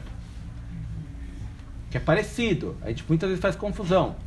Não, desculpa, o ciúmes, queria dizer. A inveja está aqui que é aversão por você ter algo, ou ser, ou ter conseguido, você ter a atenção que eu queria ter e não tenho, você ter eh, qualquer coisa que eu gostaria de ter e não tenho. Então eu tenho aversão por você, não posso te ver. Não posso ouvir o seu nome que já vem uma coisa assim. Isso é inveja. É horrível. Ciúmes é eu tenho medo de ciúmes, ele tem a base de ter medo de perder aquilo que eu acredito possuir. Por isso, quando eu vejo qualquer situação, qualquer pessoa, qualquer coisa que é uma ameaça ao meu perder aquilo que eu acredito possuir, eu vou ter agressividade. É o meu livro, não quero perder o meu livro, você já está tocando no meu livro, não encosta no meu livro, que é o meu livro, o que, que você está fazendo? Chega, fica longe do meu livro. Eu estou com ciúmes do livro. Okay? E o, o louco é que, com os ciúmes, a gente tem ciúmes porque a gente não quer perder aquilo que a gente acredita possuir. E com os ciúmes que a gente faz, a gente perde. Okay? Por isso faz parte da ignorância. Próximo, avareza. Avareza o que é? Segurar fortemente naquilo que a gente acredita possuir e não querer compartilhar por nada. Ok? Essa é a avareza. É meu, eu não vou dar, não vou compartilhar eu posso ter avareza por conhecimento, posso ter avareza em relação a pessoas, posso ter avareza aos lugares, às coisas materiais, a mil coisas. Gyu e Yu, pretensão e negação. A pretensão é eu mostrar qualidades que eu não tenho. A negação é eu esconder defeitos que eu tenho. Ok? Vão sempre, entre os textos, acabam sempre indo juntos. Yogyu. Então, eu vou mostrar qualidades que eu não tenho e vou esconder defeitos que eu tenho. Okay? Gyak. Gyak, essa autossatisfação, ela é perigosa, parece o menos perigoso, mas quando a gente vai ler nos detalhes, a função dela é, parece ser o pior de todos. O Gyak é quando a gente se sente bem, porque eu sou jovem, eu sou inteligente, eu estou em boa saúde, eu sou rico, eu vou me sentir com uma autossatisfação, com um certo orgulho por ter algo bom. Isso faz o quê? Com que eu não me preocupe com outros aspectos da vida. E eu fique perdido nessa autossatisfação. Posso, eu posso ficar perdido na minha imagem porque eu me acho bonito? Nossa, eu sou bonito, eu sou bacana, eu tenho isso, eu sou aquilo. E eu nunca paro para me observar, nunca paro para pensar no caminho espiritual, nunca vou olhar para os outros, porque eu estou perdido em mim mesmo. Ok? Isso é essa autossatisfação. Crueldade é desejar o sofrimento ao outro. Claro. Falta de consideração por si mesmo, não ter vergonha na cara. Falta de consideração pelos outros, não ter vergonha diante dos outros. Ok? É o contrário dos outros dois que a gente viu antes. Depois nós temos torpor, mukpa. É o estado mental que é como se tivesse uma neblina. É a não clareza mental. É quando a gente está diante de uma coisa, a gente não tem clareza sobre aquilo. É como se a mente estivesse meio que numa neblina. Em, em, em inglês se traduz como fog mindedness. Então é uma mente meio como se tivesse uma neblina, né? Então, mas é essa mente com torpor, é esse estado interior no qual a gente não tem clareza do objeto de percepção. Gurpa, excitação, é um derivado do desejo. É quando eu não consigo me focar num objeto, porque a mente fica indo em objetos de desejo.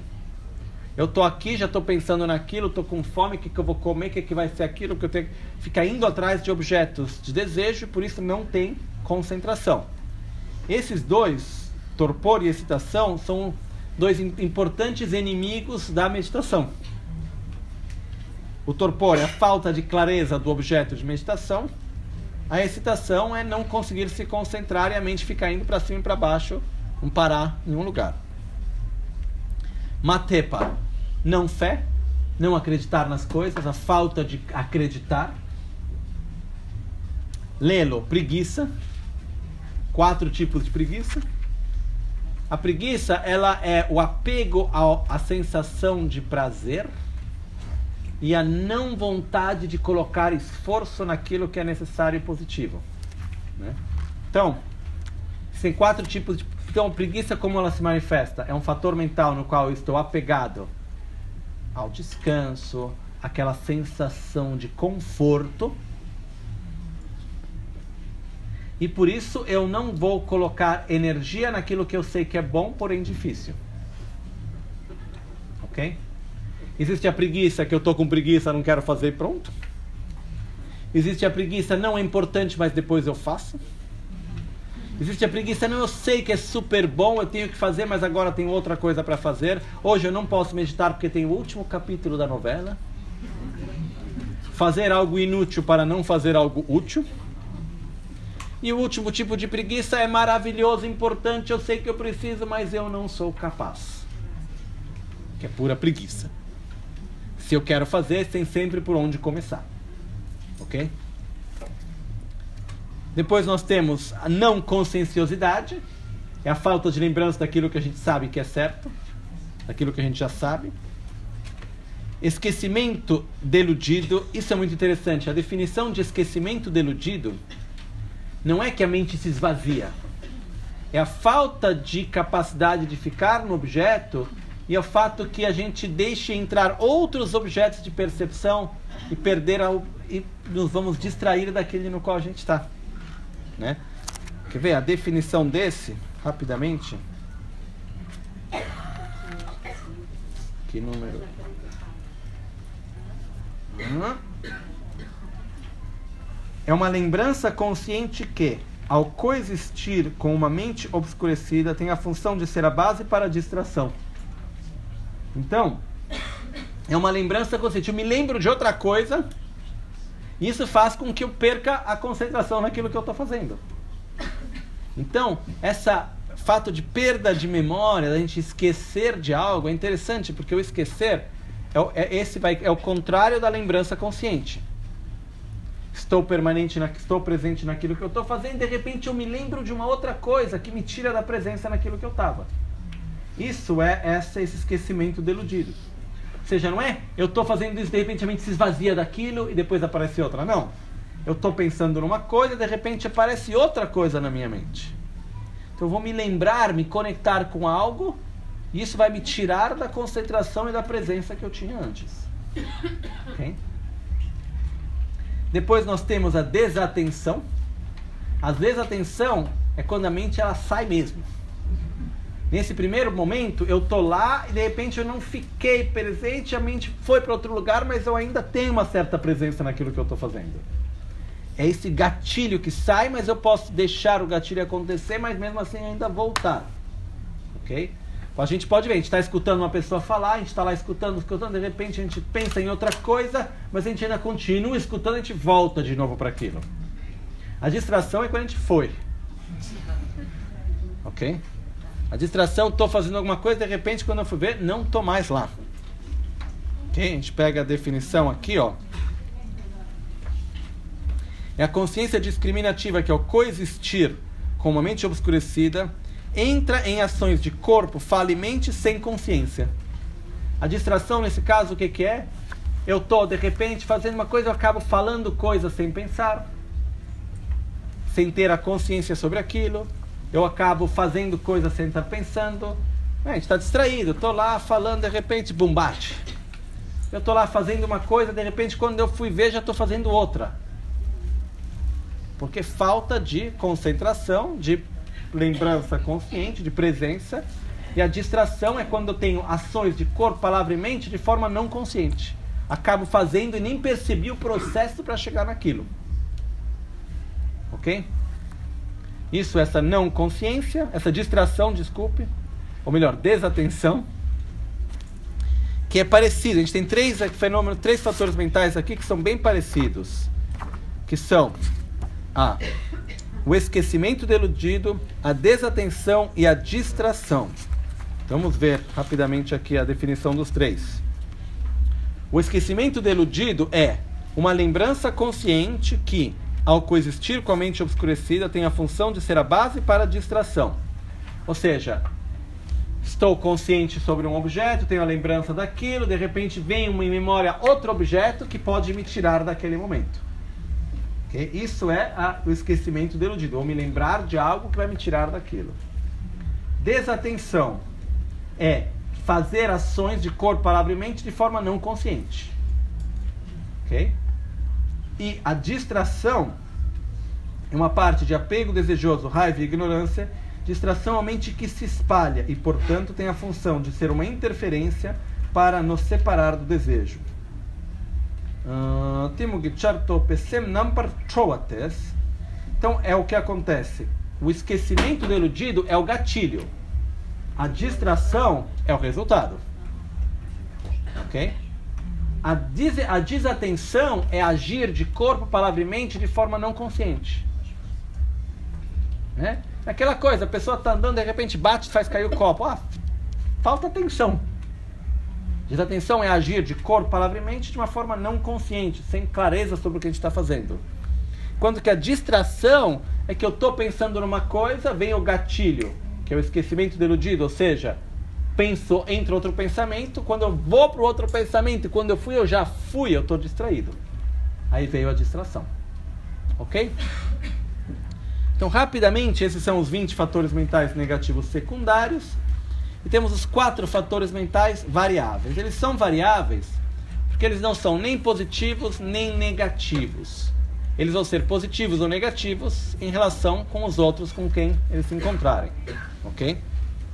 Então nós vamos ter sono, arrependimento, avaliação e análise. O sono é o estado adormecido. Quando a gente dormir, se a gente tiver o último pensamento grosseiro no momento do sono, quando a gente vai começar a dormir, se tiver raiva, o sono vai com a raiva. Se tiver amor, o sono vai com o amor. Então, o sono ele não é por si só uma coisa positiva ou negativa. Vai depender da forma com os outros fatores mentais com os quais ele for junto. Ok? Por isso que é muito importante o último pensamento que a gente tem na hora de dormir. Porque vai determinar o sono. E quanto tempo da nossa vida a gente passa com esse fator mental? Um terço da vida? Pelo menos? né? Então, é bom a gente sempre induzir ele a ser positivo. Eu não vou entrar em mais detalhes agora. Depois nós temos o arrependimento, ou seja, quando eu reconheço que uma ação que eu fiz, um penso de corpo, palavra e mente, foi negativa, eu falo, eu não deveria ter feito, não quero mais repetir. Por que, que eu ajudei aquela pessoa, não deveria ter ajudado ela? Posso me arrepender com raiva, ou posso me arrepender de uma ação negativa, ou seja, é positivo. Ok? Hoje eu sinto amor por você, por que, eu te fiz tantas coisas ruins? Isso é um arrependimento positivo. Avaliação e análise são parecidos. A avaliação é quando a gente observa um objeto de uma forma geral. Vou olhar o livro. Ah, vou dar uma olhada. O que a gente está fazendo aqui é uma avaliação dos 51 fatores mentais. Estamos olhando de uma forma mais geral o, a análise, assim a gente pega cada um dos fatores mentais e vamos entrar em detalhes sobre ele, entender eles bem, vamos analisar eles. Vai depender a avaliação e a análise, vai depender se é feita com raiva, com desejo, com amor, com sabedoria. Vai depender quais são os fatores mentais que vêm juntos para ver se aquilo é positivo ou negativo. Ok? Mas é o fator mental que vai ver de uma forma geral o objeto e vai detalhar o objeto. Essa é a diferença. Ok? Muito bem. Conseguimos rapidamente agora. Peço desculpas um pouco pelo fato de ter passado um pouco rápido por essa última parte, porém, senão a gente não teria o tempo para fazer isso. Então, nós acabamos de ver quais são os 51 fatores mentais. Nós temos cinco fatores mentais onipresentes: contato, sensação, discernimento, intenção e atenção, que são cinco principais que eu gostaria que hoje a gente tivesse entendido bem. Depois disso, nós vamos ter os cinco fatores mentais determinantes, os 11 fatores mentais positivos, os seis fatores mentais, venenos mentais raízes, os 20 fatores mentais negativos, ou seja, venenos mentais secundários, e os quatro fatores mentais variantes. Ok? Existem mais fatores mentais? Sim. Mas que não necessariamente são citados aqui. Ok? Qual é o ponto mais importante que a gente tem para mim que entender disso tudo? Que os fatores mentais são como os ingredientes dos nossos pensamentos. E a gente pode colocar mais de um ou tirar do outro. A gente pode fazer isso. Então, no momento no qual a gente começa a trabalhar em relação aos fatores mentais, a gente vê que eles se complementam. Então, para eu sentir esforço, eu tenho que ter aspiração. Para eu ter aspiração, eu tenho que ter fé. Então, para que eu tenha fé, eu preciso analisar e observar. Para que eu conheça e tenha experiência, para que assim eu possa acreditar. Para que eu possa ter aspiração, para que eu possa colocar esforço, para que eu possa realizar. Dessa forma, me opor à preguiça. Quando a gente tem preguiça de algo, é porque a gente não quer aquilo de verdade. É simplesmente isso. Nunca vi ninguém com preguiça de algo que queira de verdade. Né? Então, o ponto importante é a gente entender que a nossa mente não é que nem um bloco de cimento. Ela tem vários aspectos, é mais como um prato de comida. Que tem todos os seus ingredientes e a gente pode trabalhar em relação a eles. Como a gente pôde ver, os objetos de percepção são importantes e a realidade externa existe. Porém, a realidade externa não existe independentemente da realidade interna. A gente tem o poder sensorial, o nosso corpo é importante. Por exemplo, se eu tenho um problema de saúde que faz com que eu tenha uma hipersensibilidade da audição, vai fazer com que um som que para outra pessoa seja prazeroso, para mim seja de sofrimento? Vai. Então, o que faz? Isso a gente pode ver. Tem momentos no qual tem alguma coisa no nosso corpo que influencia a nossa mente, que vai influenciar a sensação do tato e assim por diante. Tem. Então, o corpo tem um papel importante na nossa percepção do mundo. Ok? Então, nós temos os poderes sensoriais, que são seis.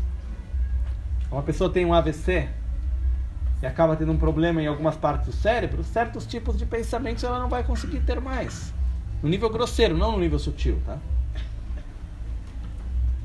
Então, os sentidos são importantes. Nós temos os objetos, a realidade à nossa volta, a gente percebe ela através dos nossos seis sentidos.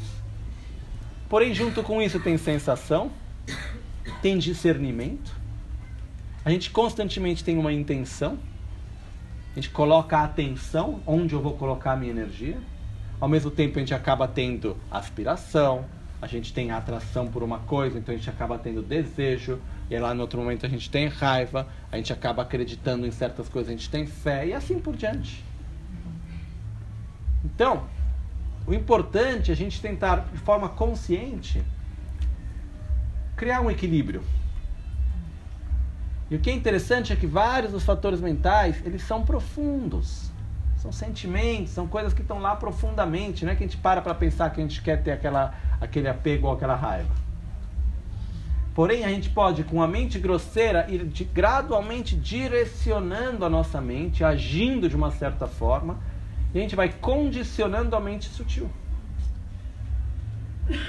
Eu posso criando, de criar devagarzinho, hábitos que a raiva não me faz bem, vou entender isso, vou tentar agir com não agressividade, e o que vai fazer gradualmente com isso? Que aquele sentimento se torne cada vez mais fraco e cada vez menor. Então é possível a gente fazer uma educação emocional para a gente mesmo. Em outras palavras, a gente deve se autoinduzir a estados de consciência positivos que nós queremos que continuem. No começo é artificial, gradualmente se torna natural. Que isso não é ser falso. Ser falso é ter aqueles dois fatores mentais que a gente viu. Yodangu. Que é. In, in, in, um, como se diz? Esconder, ocultar as, os venenos mentais, os aspectos negativos que a gente tem, os defeitos e mostrar qualidades que não temos. Isso é ser falso. Mas eu reconhecer que não é bom eu reagir com agressividade, mas a minha vontade é sair gritando com você, que eu vou morder a língua e vou ser uma pessoa calma artificialmente, é melhor do que naquele momento sair gritando e te morder. Né? Então, respira. Eu estou sendo artificial? Mas é muito melhor, aquela coisa que eu acredito, é muito melhor ser um altruísta artificial que um egoísta natural. Porque gradualmente aquilo vai acontecendo. Ok? É muito melhor ser uma pessoa paciente, artificial, que uma pessoa raivosa, natural. Ok? Quanto mais eu manifestar a raiva, mais raiva eu vou sentir. Quanto mais eu for consciente da minha raiva, mas eu ser ciente que isso me faz mal, e por isso eu vou ter a atitude de não agir com agressividade diante do objeto de raiva, que não é, isso não é reprimir a raiva, são duas coisas diferentes. Gradualmente eu vou ter menos raiva. Vai vir aquele momento, sai, vai no lugar que ninguém grita, faz alguma coisa mas não age com agressividade diante da outra pessoa. Porque isso cria outros problemas depois. A raiva passou e agora para eu resolver o problema que eu criei? Então, o que eu quero trazer é a nossa mente ela é complexa. A nossa mente ela tem vários aspectos, porém, se a gente começa a reconhecer quais são os ingredientes, a gente pode mexer nos ingredientes. E com isso a gente vai transformando a nossa mente, a gente vai transformando a nossa realidade. E com isso a gente faz toda a diferença. Ok? É um processo gradual, é um processo da vida inteira. Por isso a gente precisa lembrar que nós temos que constantemente nos educar. Como corre a educação? Quando a gente vai educar alguém, ou no nosso próprio processo de educação, Basta ouvir uma coisa uma vez ou é necessário repetir? Necessário repetir, né? Vai lá, aprende a tabuada. Repete, repete, repete, repete, repete, repete. Ah, quais são as regras? Vai lá, escuta de novo, faz o exercício, repete várias vezes até que aquilo fica natural. É a mesma coisa. Não reagir com agressividade. Não reagir com agressividade. Hum, ficar quieto, borda a língua. Ok? Seja consciente da presença do outro. Ah, tá, é verdade, não é uma função, uma pessoa. Olá, bom dia. Sorria, seja gentil. São coisas que a gente vai gradualmente treinando, se educando. O processo de educação é um processo para a vida inteira. A gente precisa constantemente se educar emocionalmente, ter uma visão do que eu quero ser interiormente. E gradualmente vamos nos colocar para isso. Por exemplo, um dos aspectos, tem vários, mas alguns aspectos importantes de educação que a gente pode fazer.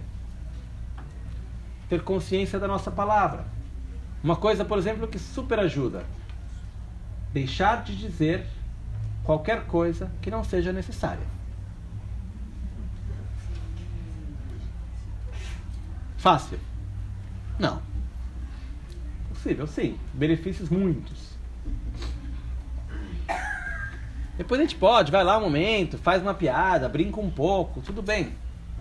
Mas a gente aprende a ter o controle da palavra. É uma portinha aqui, sabe? Você tem acesso a ela. Falo, não falo, não, não vou falar, não falo. A gente quando quer falar uma coisa, depende, sabe que não é para falar, parece que dói até, né? Então, vamos lá. Aprender a controlar a palavra. É treinando, não tem outro jeito. Não criticar os outros. É um outro treino. Não se meter na vida dos outros. É outro treino. São coisas que a gente vai treinando e gradualmente se tornam naturais. Então é importante a gente treinar esses aspectos na nossa própria vida. Ok? Então, estar presente no momento presente, ser consciente da impermanência, abrir o coração aos outros, são todas coisas que a gente precisa se treinar. Nada disso vem do nada e de um dia de repente foi. É um processo gradual. E como dizia um grande mestre chamado Geshe Chekawa, do século XI, a mente é cheia de defeitos. Porém, ela tem uma grande qualidade. Aquilo que a gente ensina a mente segue. A gente tem essa capacidade, vamos ensinar as coisas certas para gradualmente nos educar emocionalmente, que é algo possível. Então, ver como eu quero ser, quem eu quero ser e colocar energia nessa direção. Ok? Então, dessa forma concluímos essa explicação por hoje.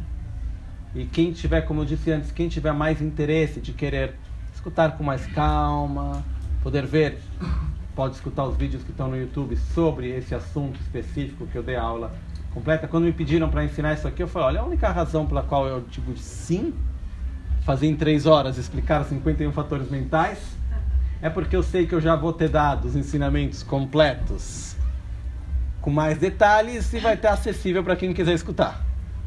Porque eu não gosto de sair falando rápido sobre as coisas sem poder explicar com calma, ok? Mas eu acho que já deu para dar uma introdução, uma transmissão e agora dá para estudar, entender melhor o que são cada um. E uma das coisas importantes desse aspecto também é a gente aprender a dar nomes e definições para os sentimentos e aspectos da nossa mente. É muito importante isso. O que eu estou sentindo? Vamos lá, quais são os ingredientes que eu estou sentindo? Nossa, ó, tem um pouco de desejo, sim. Mas também tem compaixão. É, ao mesmo tempo tem amor também. É, tem uma aspiração. A gente vai, pode ir olhando, a gente vai vendo quais são os ingredientes que estão aí. E disso a gente vai aprendendo a colocar um pouco mais de um, tirar um pouco do outro. E assim a gente vai podendo construir o nosso estado mental. E é um processo gradual. Da mente grosseira, a gente vai condicionando gradualmente a mente sutil. A gente realiza quando aquilo vem espontâneo. Até então, a gente vai agindo de uma forma, entre aspas, artificial. Melhor, a gente vai treinando aquele estado interior para que ele se torne natural e espontâneo. Ok? Fazer uma dedicação final, então, para concluir por hoje. Eu agradeço muito a presença de todos, com o coração aberto, uma mente concentrada. Não concentração unidirecional, porém concentrada. Mas uh, eu fico muito feliz de poder compartilhar. Quando eu aprendi os 51 fatores mentais pela primeira vez, como eu dizia antes, para mim foi um antes e um depois.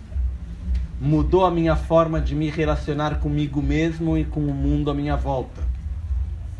Entendendo melhor a sensação, o discernimento e todo o resto. Isso para mim fez toda a diferença. Então espero, para mim, poder compartilhar é uma grande alegria. Eu agradeço profundamente a todos. Chetsun lame kotse rapten chi Nam kartin le chochur gepada Lo san tempe drume sasungi Drove munsel tatu ne gyurchi Nimo dele sendele Nime kuyan delekshi Nintsen takto delekpe concho sumge jinge lo. Concho sumge ngodrup so. Concho sumge trashisho de sol a sol, à noite ou meio-dia, possam as três joias conceder-nos suas bênçãos. Possam as três joias ajudar-nos a alcançar todas as realizações possam as três joias espalhar muitos sinais auspiciosos no caminho de nossas vidas. né? Muito obrigado a todos.